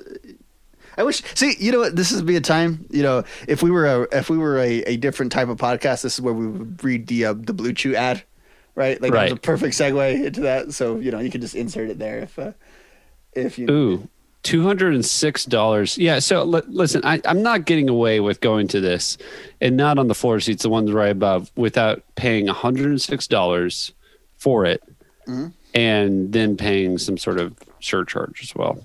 I don't think this is worth one hundred and six dollars. No, um, it's not. I know. uh-uh. You know, it's just like I don't know. Okay, so we I think we settled that. You're not going. I'm not going to go. Okay, well, show the Showtime app. There you go. Uh, okay, Rick. Let's, let's stop talking about MMA. I'm bored with it already. We're talking about where you're going to sit at this week's event. So, uh, Sorry. uh, agree or disagree? Much more interesting week this week for pro wrestling than MMA. Agree. Yeah. But why is that? Uh, several reasons. First of all, it should be noted, uh, a lot of big shows this week. Money in the Bank, uh, Fighter Fest Night Two at AEW. Crowds coming back. So you had a big Raw, big SmackDown, uh, very similar NXT. Uh, you had Saturday Night Major uh, TNA show or Impact show that was that was uh, pretty relevant to things. Major GCW show on Saturday night with uh, uh, Nick Gage and uh, Matt Cardona settling their issue in a absolutely awesome way. Major New Japan show happening this weekend, which I'm still in the middle of watching, so it'll be about maybe uh, Thanksgiving when I finish that. the, pace I watch New Japan shows, but all of that, which all is like one A stories for every other week, but all that pales in comparison to potential signings. And these are the sort of uh, the I don't know the the golden goo whatever the the thing you can never obtain the the forbidden door. I know they use that term for something else, but what it is in pro wrestling. If you could just sign They're like anybody, the Scarlett Johansson of wrestling. the Scarlett Johansson of wrestling. Um, yeah, definitely uh, uh, Bryan Danielson got some Scarlet Joe vibes coming from him. But that is the big news. Potentially, and I want to put the big carrot of potentially because everyone that's reported this who has credibility is still talking in terms of high probability, but nothing is confirmed. But what we have here is the high possibility that both uh, Daniel Bryan, Brian Danielson, and CM Punk are headed to All Elite Wrestling to AEW. This is. I don't want to. I don't want to be too hyperbolic because, like, in the end, probably nothing about anything that's currently happening will change. But it's Right. not insignificant either. Like, I don't think you could. No. you- This is like Hulk Hogan and Macho Man coming to All Elite Wrestling. This is like the for the fans of AEW. This is it. Mhm. Thi- This, yeah. So we'll we'll we'll talk about a couple of things here. I heard um I heard Todd on uh, on part one of his show. I haven't heard the, the the second part. You know, talking about AEW has so much momentum that these signings don't feel as significant as they could. I kind of disagree with that because so if you're an AEW diehard, that just cements it for you. Like it's it's over with. Like that is that is your promotion forever if they pull this off. And let's face it, as much as Raw has been hemorrhaging viewers for a couple of years, and AEW has done a very good job of of uh, uh, improving improving their viewership, specifically over like the last week or so, when you can you can actually say like they're they're kind of closing the gap on Raw. Like they're not there yet, but they're they're making some ends. At the same time, there are still lapsed wrestling fans, people who simply do not watch wrestling anymore.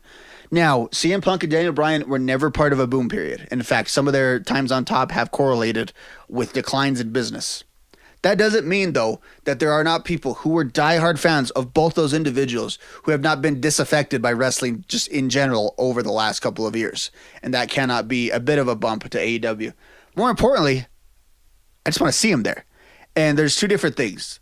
For on the Daniel Bryan side, it's more about seeing Daniel Bryan unleashed because you know he had his comeback from retirement and you know he's having matches with Big Cass and stuff like that. Like so, um, he his his full potential was never really realized after his comeback, and you know all he all he's done for the last year is really talk about retirement. So it kind of seemed like that w- that might have been the last best we were ever going to get of him.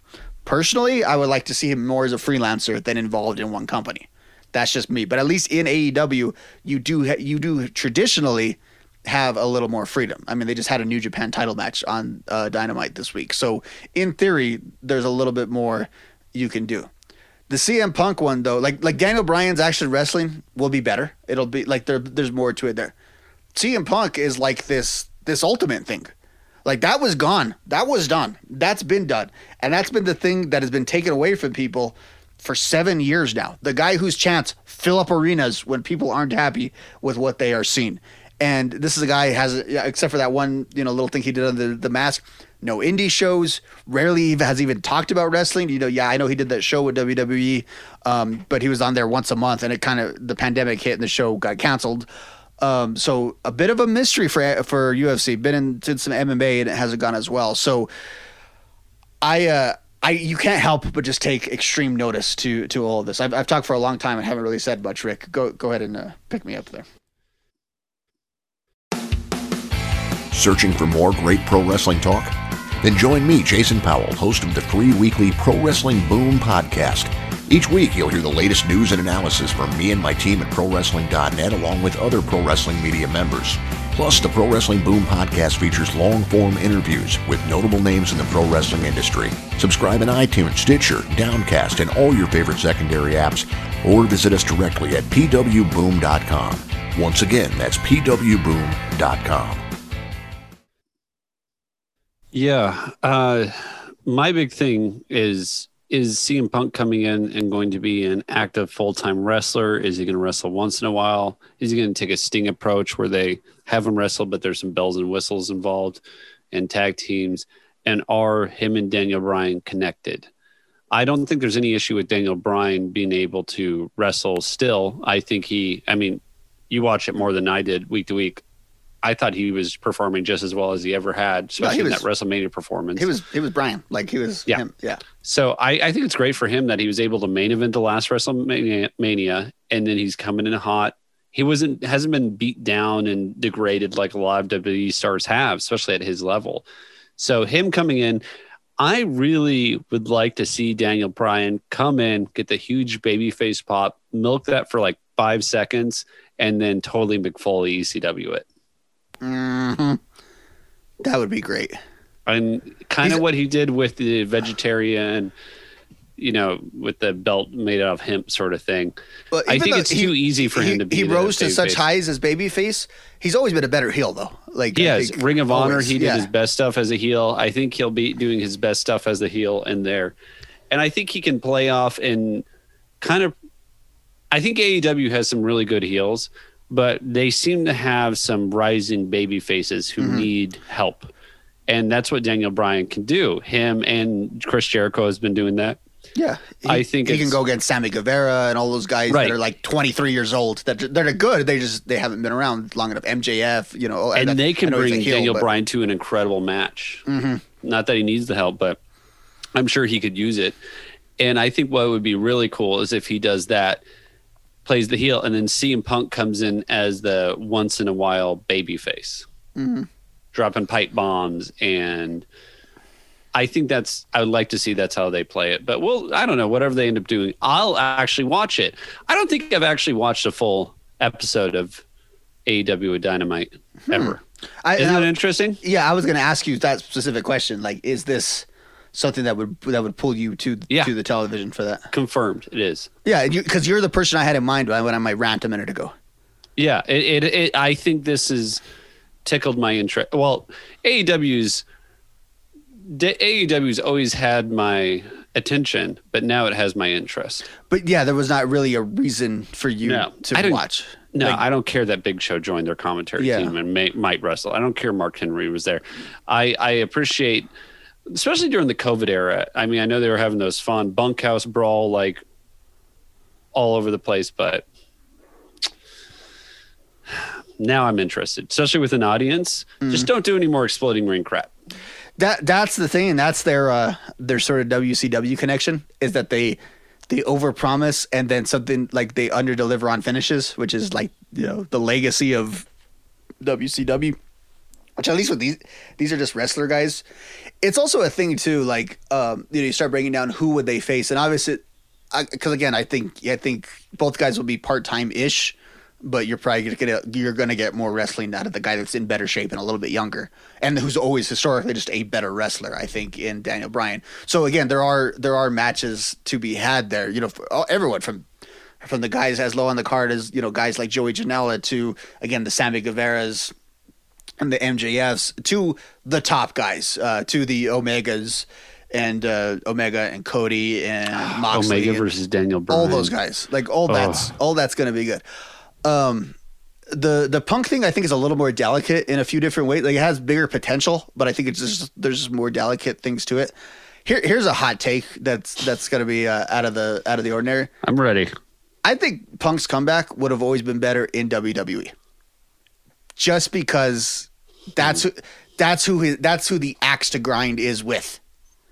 Like so that there to me there's something that would be that would be kind of great if he was just like given this massive contract and able to have like you know some kind of Hogan creative control. It, it would have never happened. But I think Mhm. that that would have been better. Like honestly, and it doesn't matter now. But like in 2015, like you know when we're more fresh off of his off of his leaving, like the biggest match they could have done at that point was like Triple H and CM Punk. Like that would have been Mhm. the biggest match in wrestling. Now Triple H doesn't really wrestle that much anymore, so and he's not as much of an ominous figure. So that lost a little bit of that. So so that was all, I kind of always thought that would be the place for him to show up. At the same time. You're at the rival promotion that is. I mean, they're not going to put WWE out of business, but they're legitimately nipping at their heels. I think in a, in a real way now. Both You think so? in terms of the num the numbers bear it out, and and the the these signings I think bear it out.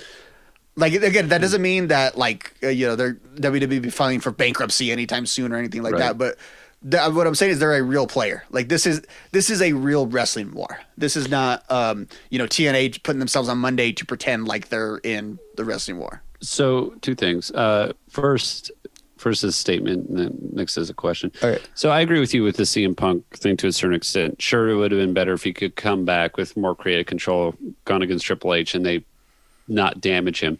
But I think besides Roman Reigns, I think the WWE product is so crap that they would have just found some way to screw it up.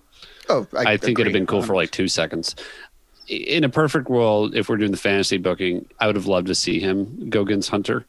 But in the same respect, too, when they did an invasion, I would have loved at least Scott Steiner to be a part of it or somebody. So I, I think in those lenses, yeah, that would have been great. Is there as much of an impact in AEW as there would have been WWE? It's, I think it's definitely arguable. I, I'm on your side with that. It is what it is. Unfortunately, I they were able to do with Ultimate Warrior, but for whatever reason, between the two of them, they can't get it done with CM Punk. Uh, my question for you: You're talking about AEW nipping at the WWE's heels. I was thinking about this because they it feels like they just signed a bunch of people, doesn't it? Yeah. It feels like they just signed Big Show, Mark Henry, and I'm sure other people, Christian, and Nick Gage they are getting on a- Wednesday, and Right. They're getting a little WWE TNA light with the constantly signing free WWE agents Mhm. for a pop. Is their roster bloated? Are they like having too many contracts right now? Is there a worry of that? Should we care about that or they're think about cl- that? they're close to that point, and I've heard a lot of sentiment going that direction um, online, not sentiment from people within the company of like after you get these two signings, like stop, stop, yeah. Um, the thing, uh, so yes and no. The the signings you mentioned, like Christian's the only one that takes up actual TV time. Big Show and Mark Henry are there on commentary and agent. Like they're not really they're they they make a big deal out of them being there, but they're not really like um it it's not and I'll use him again. It's it's not Christian coming to TNA in 2005 and just, you know, getting the title. Um Christian kind of is, but cuz he's involved um, you know, again, he wrestled Matt Hardy 2 weeks ago. It's funny that that happened on uh, on, on Dynamite. Um on the men's side, they're they're pretty saturated. Um, the the nice part about it is, unlike WWE, they don't put their top guys against each other every week. So matchups kind of matter in AEW. You you generally have a top guy going up against a mid carder whenever you have a television match, and they promote that very well.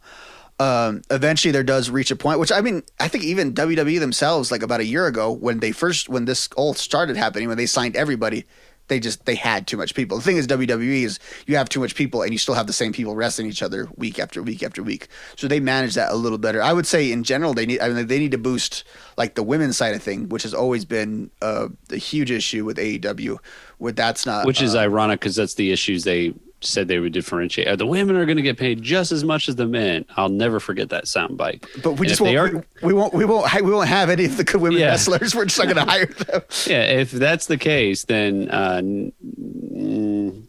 you guys are wasting your money because there's nobody talking about the women's division in AEW.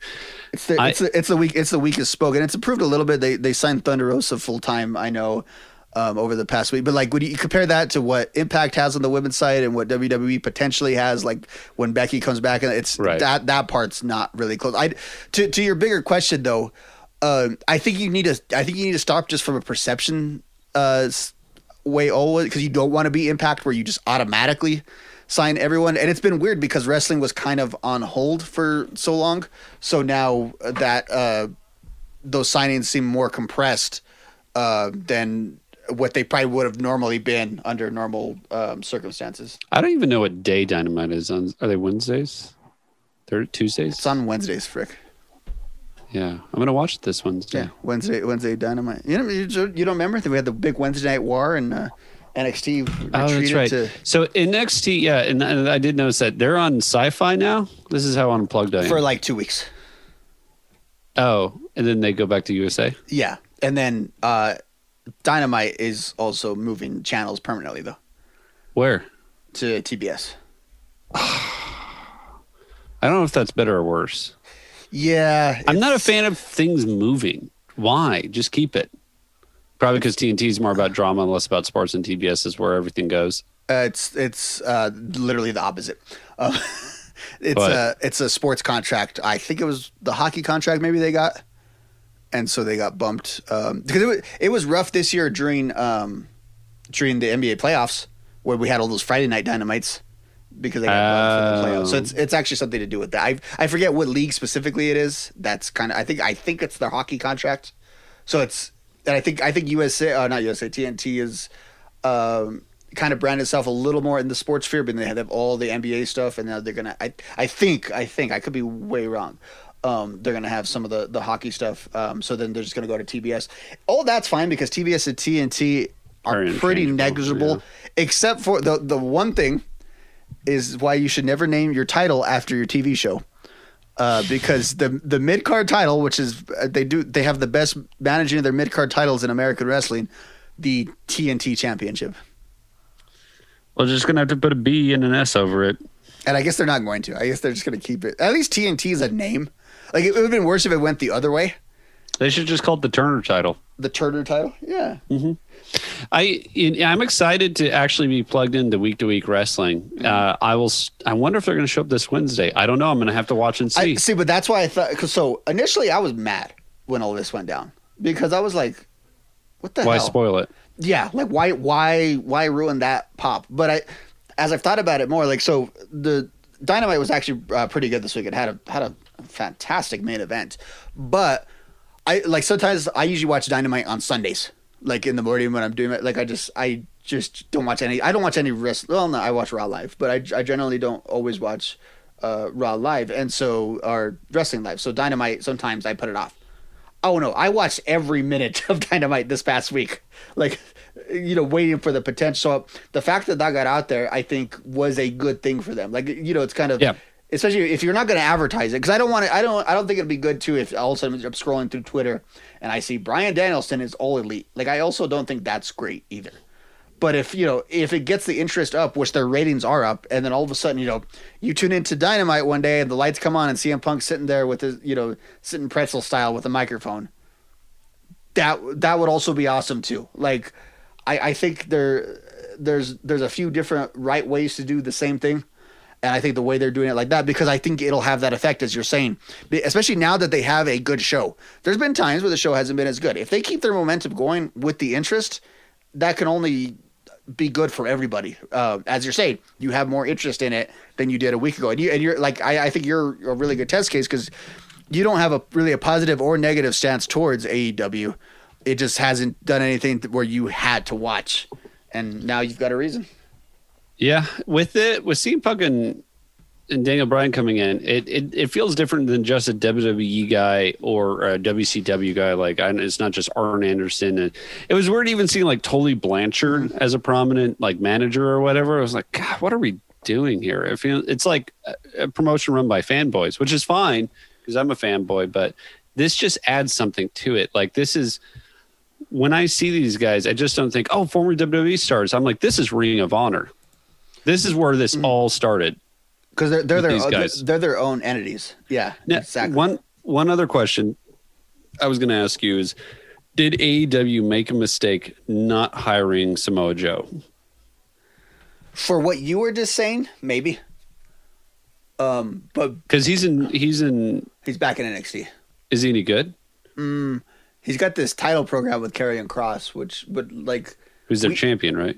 Yeah, we haven't seen a lot of wrestling out of him in the last year or so. Can he wrestle? I don't know. I mean, I think he can theoretically wrestle, but Do you think his body's kind of finally? I, I mean, think he's so. been he's he's got a lot of weight on him, and while Right. you're young and stuff, that that's manageable. But yeah, I'm less into it other than the fact that like it just for what you're saying, just for pure like ROH nostalgia to have those three guys.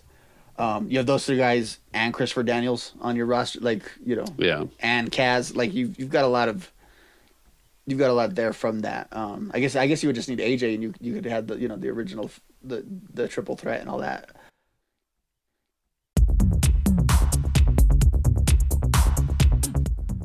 I launched the Pro Wrestling Torch newsletter as a teenager in high school in the late 80s, and I've been covering professional wrestling ever since. It's been my full time job since the day I graduated college. And I've followed every technology along the way and tried to be on the cutting edge, and one of them has been podcasting. We were doing podcasts before the word podcast was a word, they were just called audio shows for our subscribers.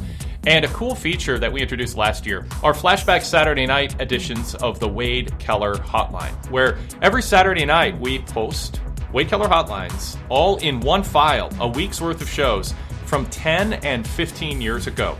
That means uh, you can listen to what I was saying about the news, about Raw, about SmackDown, about TNA, about WrestleMania hype, WrestleMania fallout, controversies, firings, matches that almost happened, and why they didn't happen. Every weekend on Saturday night from 10 and 15 years ago. For instance, the April 6, 2006 Wade Keller hotline had a ton of insider news on the Hulk Hogan Steve Austin dynamic at the WWE Hall of Fame and the prospects of a Hogan versus Austin match and how close it came to happening at WrestleMania 22, what stood in its way, and what the prospects were of it happening in the future, why Steve Austin said what he said about Hulk Hogan at the Hall of Fame during his Bret Hart intro, and what the backstage interaction was between the two of them. That's just one example of some of the fascinating reporting that was going on, likely before you were listening to some of my free podcasts here. So, uh, go VIP. It's one of many, many cool benefits that come with a VIP membership. Get details at pwtorch.com slash go VIP.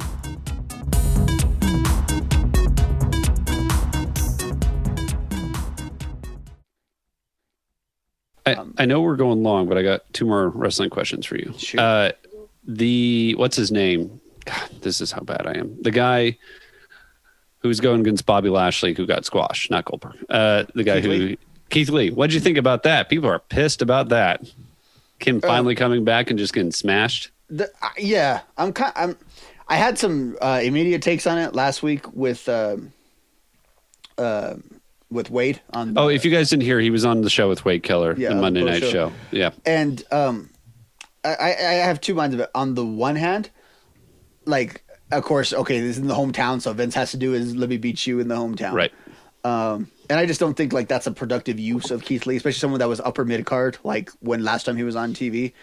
Um, and I, I don't like Bobby Lashley's been built so well, so I don't think you needed to squash Keith Lee to have Lashley ready for a Goldberg program. I just don't Mhm. think that's Especially when uh, he's going to beat Goldberg.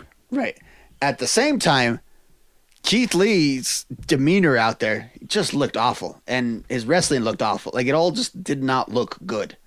Um, and I know Wade did some reporting that you know he's he's got a bit of a reputation backstage for you know being a bit of an attitude guy, and that may play into Hmm. it. So I don't think it's the worst. I wouldn't have done it, but I also don't think it's the worst thing in the world.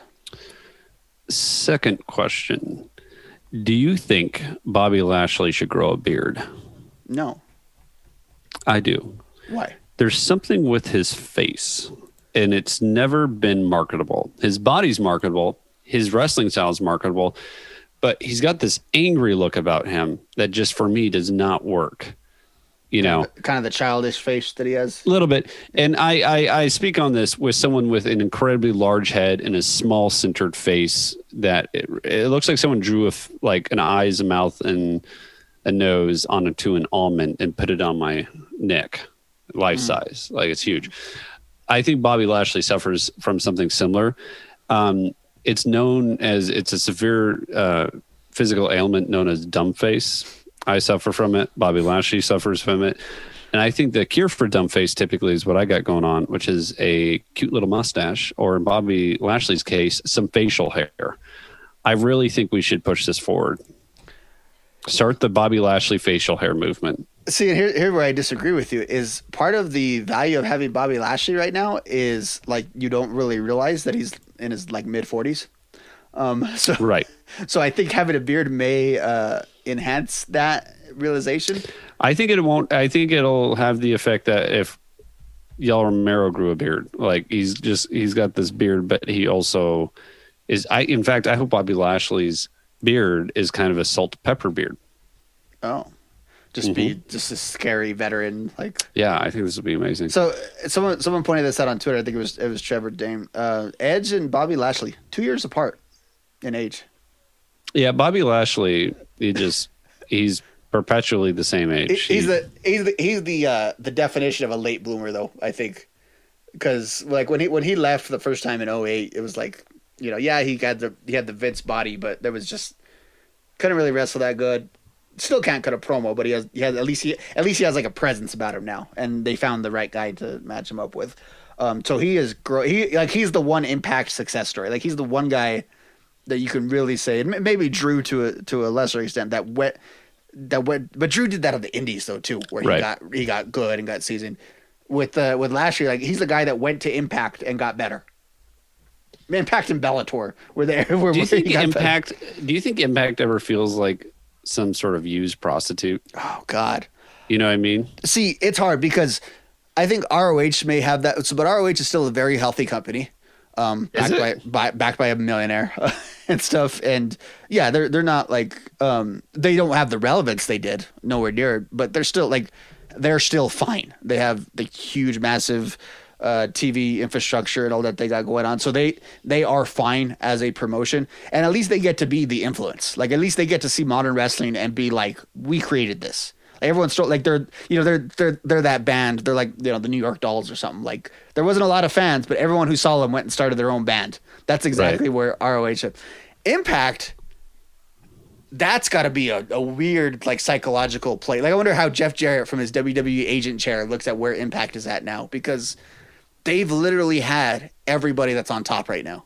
Like everybody they've had and they had a chance and I'm talking about like across the world. Like they had the top guys in New Japan and, and They had Okada. yeah, that's what I'm saying. they had Okada gave him a racist gimmick. Like they had all these guys. They had they launched the Matt Hardy thing, and Matt Hardy's successful over there. They had Drew, uh, Drew McIntyre, and and he has his big run. I mean, really, with the exception of Roman Reigns, they've had access to just about all of this stuff. And they were the they were the number two promotion un uh you know uncontested the way that uh, that AEW is doing now, and they just could could not make the most of it. And sad for them is the, like they kind of they finally have their stuff together now. That's what's sad. It doesn't matter now, but you know their stuff is together. They're working with AEW and New Japan and raising their profile, but it's just they're so tiny, and it's weird because they were you know they were never going to compete with WWE, or never never even really nipping at their heels. But I mean, they signed Hulk Hogan. They had Mick Foley. They had the AJ Styles of the world. They had Sting for the last good years of Sting, another guy they had, and they blew it. And I, I wonder, like, is AEW and their success happening because the environment was right? You know, people only had WWE for 20 years, so eventually it would turn around. And also, part of this is, again, the Ring of Honor, the indie scene finally kind of went mainstream, and that's part of what um, AEW and NXT have capitalized on it. So you, you, you have all that there, but it's like, could if they were just under competent management, in a time where more people just in general watch wrestling in the mid 2000s could they have just been fine? Could they have just been what aew is now just under competent management? Because they and they had millionaire backers just like just like aew like they had they had a better tv situation probably at the time um and they never could get it together. And it's a really it's a really twisted tale of just mismanagement after that's their that's their legacy of WCW is continuing mismanagement for you know two Yeah. decades Unfortunately, though, or maybe fortunately, because they're actually in a pretty good place right now relative uh, to to all thing all other things. Um, they are also like the cockroach of wrestling. And what I mean by that is they can't go extinct. I know. I want them to too, and I don't want anyone to lose their jobs. It's it's always good when there's a variety out there, but they're kind of like the flyweight division of the UFC was for me. I just I want to see them fold, and for no good reason. I'm people just talk about their show is really good, and which uh, I don't know because I don't watch it. And- I watch it. I subscribe to them on YouTube. That's how I keep up with Impact AW with WWE. I mean, they make little videos and I watch them, you know, and so I'm able to kind of. It's like Twitter. My And- YouTube is But it's, Twitter. but it's funny though because like you know, and their champion is Kenny Omega, so it's I know. you know, and it's a good storyline. That that's that's like a really cool storyline that that they're a big part of. Um, but their involvement in it doesn't really make it cool in any way, shape, or form. Right. And Impact seems to be kind of less than if you show up there sometimes it's like it's like the stain. But I just thought it was funny how a lot of sometimes either you go to Impact and it negatively affects your career or you go to Impact and you use them up a little bit to make some money, then you go to where you were supposed to be. The real benefit from Impact lately has been Sami Callihan. He seems to be on every relevant program they have. Like, is he their MVP of the past two years? Um, I don't know because I, I just Yeah. like like I- it- like I'm I'm other than whenever like other than the snippets that I see ba- just to to keep following the uh the AEW storyline. That's the only impact I probably watched since the Matt Hardy stuff. I would say. Really? Yeah. So you're even more unplugged with. I probably more know more about Impact than you. Probably. It's funny. when people are tweeting all this Slammiversary stuff. I'm like, I have no idea Oh, yeah. what you guys are talking about. So I watch clips of that because it was Omega versus Sami Callihan, Mm-hmm. and um, so Slammiversary is one of their big pay per views, right? Like Yeah. it's one of their. It's like- and it's something people actually paid for on pay per view, right? It probably costs like 30, 40 bucks, whatever. Yeah. Did you see how many fans were in the attendance? And I know this is still post COVID, and or if you're in LA like I am, it's like COVID never stopped. Um, there was like 30 people there. Yeah. And It was uh, sad. Yeah, it's weird. It's like a soundstage that they. Yeah. yeah. It was sad, sad. Like I just would have no fans. It, it looks like it looked like the Apex. I- There's probably more fans in the Apex, honestly, than in that. Their fan list. What I what I saw too about the fan list part shows though that that looked very low rent as well. So. So did Ring of Honors. they're- Yeah. And they're and they're just a company that for the most part, um, they they were kind of the victim in a lot. I mean, they have so many self inflicted wounds, but they were, I think, really the victim of the uh, the the the recent boom and people getting locked up and signed to big deals. Like they just Yeah. were left without talent, and that's That- you know Isn't it crazy that they probably wish they could go back to the Impact Center? the Impact Zone. Yeah, Hated that place. Mike Mike Tenay and uh, who was the uh, Don West. yeah, but Don West he's in bad health these days too. I think he's got uh, Is he? some like advanced cancer or something. Oh, that's too bad. Yeah, I, I was everyone used to hate on Don West, but I don't know. He made at least he like at least he made made it seem like he liked his job. Yeah, he's than Taz. Uh, yeah, that's not a not a high standard. Uh, Rick, um, any any parting shots? We Yeah. all over the place. Paige VanZant should stop trying to fight. but that was about it. She lost against Rachel Ostovich in bare knuckle. That was one of the bigger newses over the weekend. So Paige VanZant is 0 2 with that multi million dollar contract everybody seemed to brag about. So yet again, I'm sorry if you got you got a multi million dollar contract though. The way she got it, I'm I'm, uh, I'm not stopping anytime soon if, if I'm hurt. I guess. Yeah.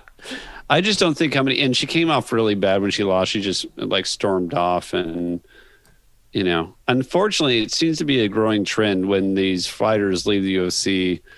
They go for other promotions. They start OnlyFans. I, there, I didn't realize how many former MMA UFC fighters had OnlyFans because I there was a joke made about what should uh, VanZant do next. Like someone posted something on a, and then I was reading the comments, and then someone listed all the d- former fighters who have them, and I'm like, wow. I mean, there's if that's your deal, there's there's nothing wrong with it. I guess it's just I wonder if there's any other sports besides UFC. I don't even think wrestling has that big of a prevalence to it. Just shows you that these people can make a lot of money off the fan base. Al- Also shows that also f- speaks to uh, their level of pay in their day job as well, relevant to. Well, yeah, I mean, you that supplemental income is pretty important, especially when you're one of those bigger stars and you leave the UFC Mhm. and you've been fighting all your life. You don't really have many other. Uh, you know, not everybody can be Joe Lauzon and be a computer program, also beat up BJ Penn. Yeah. Uh, I don't know why B- you talking about. I was thinking about BJ Penn this weekend for random reasons. Uh, Did he die? No. Oh, okay. Um, I was thinking of he, someone was on this card that he fought or something. Uh, somebody had a BJ or when he wore his shorts inside out. I was thinking about that for some reason. Uh, yeah, I was, I was like, oh, like is BJ Penn in prison? I was thinking as I was watching that. Isn't that like the last we heard? I know there was all these allegations against him. I, don't- I don't know whatever. Maybe I should do my research before I just throw stuff out there. Right. Um, all right, Rick. Any any last words? Uh, no, I just I'm looking forward to now watching that Bellator fight and not attending it because we had brought it up. Thank you. I always love to uh, hear about things happening in the MMA world that I was unaware of until you mentioned it. Yeah. Uh, as far as things to watch, things to do, the one thing in the movie theater that's coming out, it's called The Green Knight. If you haven't seen the trailer to that, Robert, you really should watch it. The Green Knight. It looks incredible. It's coming out this Friday. It was supposed to come out two years ago, but you know how that works. So that's a movie I'm looking forward to. all right. Have you seen Fear Street, by the way, No. on Netflix? Okay, I want I want a recommendation. If anyone's watched it, I might dip into that. Okay. Um, once again, email the show, MMA livecast at gmail.com, MMA L I V E C A S T at gmail.com. Go ahead and follow me on Twitter, Rob M. Vallejos, R O B M V A L L E J O S. Go ahead and follow PW Torch on Twitter and on the internet. I talked about all that wrestling news that was coming down the past week. Well, give us some some better contacts over at pwtorch.com and be sure to go VIP to get that top shelf audio and the back issues. But that is going to do it for us this week. So for Rick, I've been Robert. We are done. We are out of here. Stay safe, and we'll talk to you. Excuse me. Stay safe, and we will talk to you next week. Goodbye. Keep that. that was really good.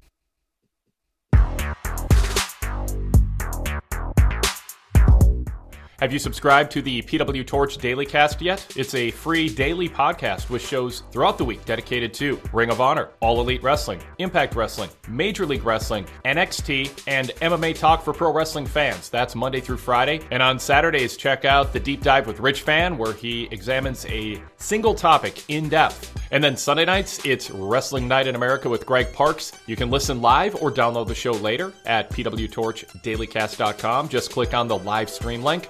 He takes your calls talking about wrestling's biggest events, either ones that just took place or previewing shows that are right around the corner. And on Sundays, when WWE runs pay per views, he's live right after the pay per view at pwtorchdailycast.com, reviewing the show and taking your calls. That's the PW Torch Daily Cast lineup. Just search PW Torch in Apple Podcasts or wherever you listen to your wrestling podcasts, or visit our homepage to download or stream the shows or find out more information. pwtorchdailycast.com.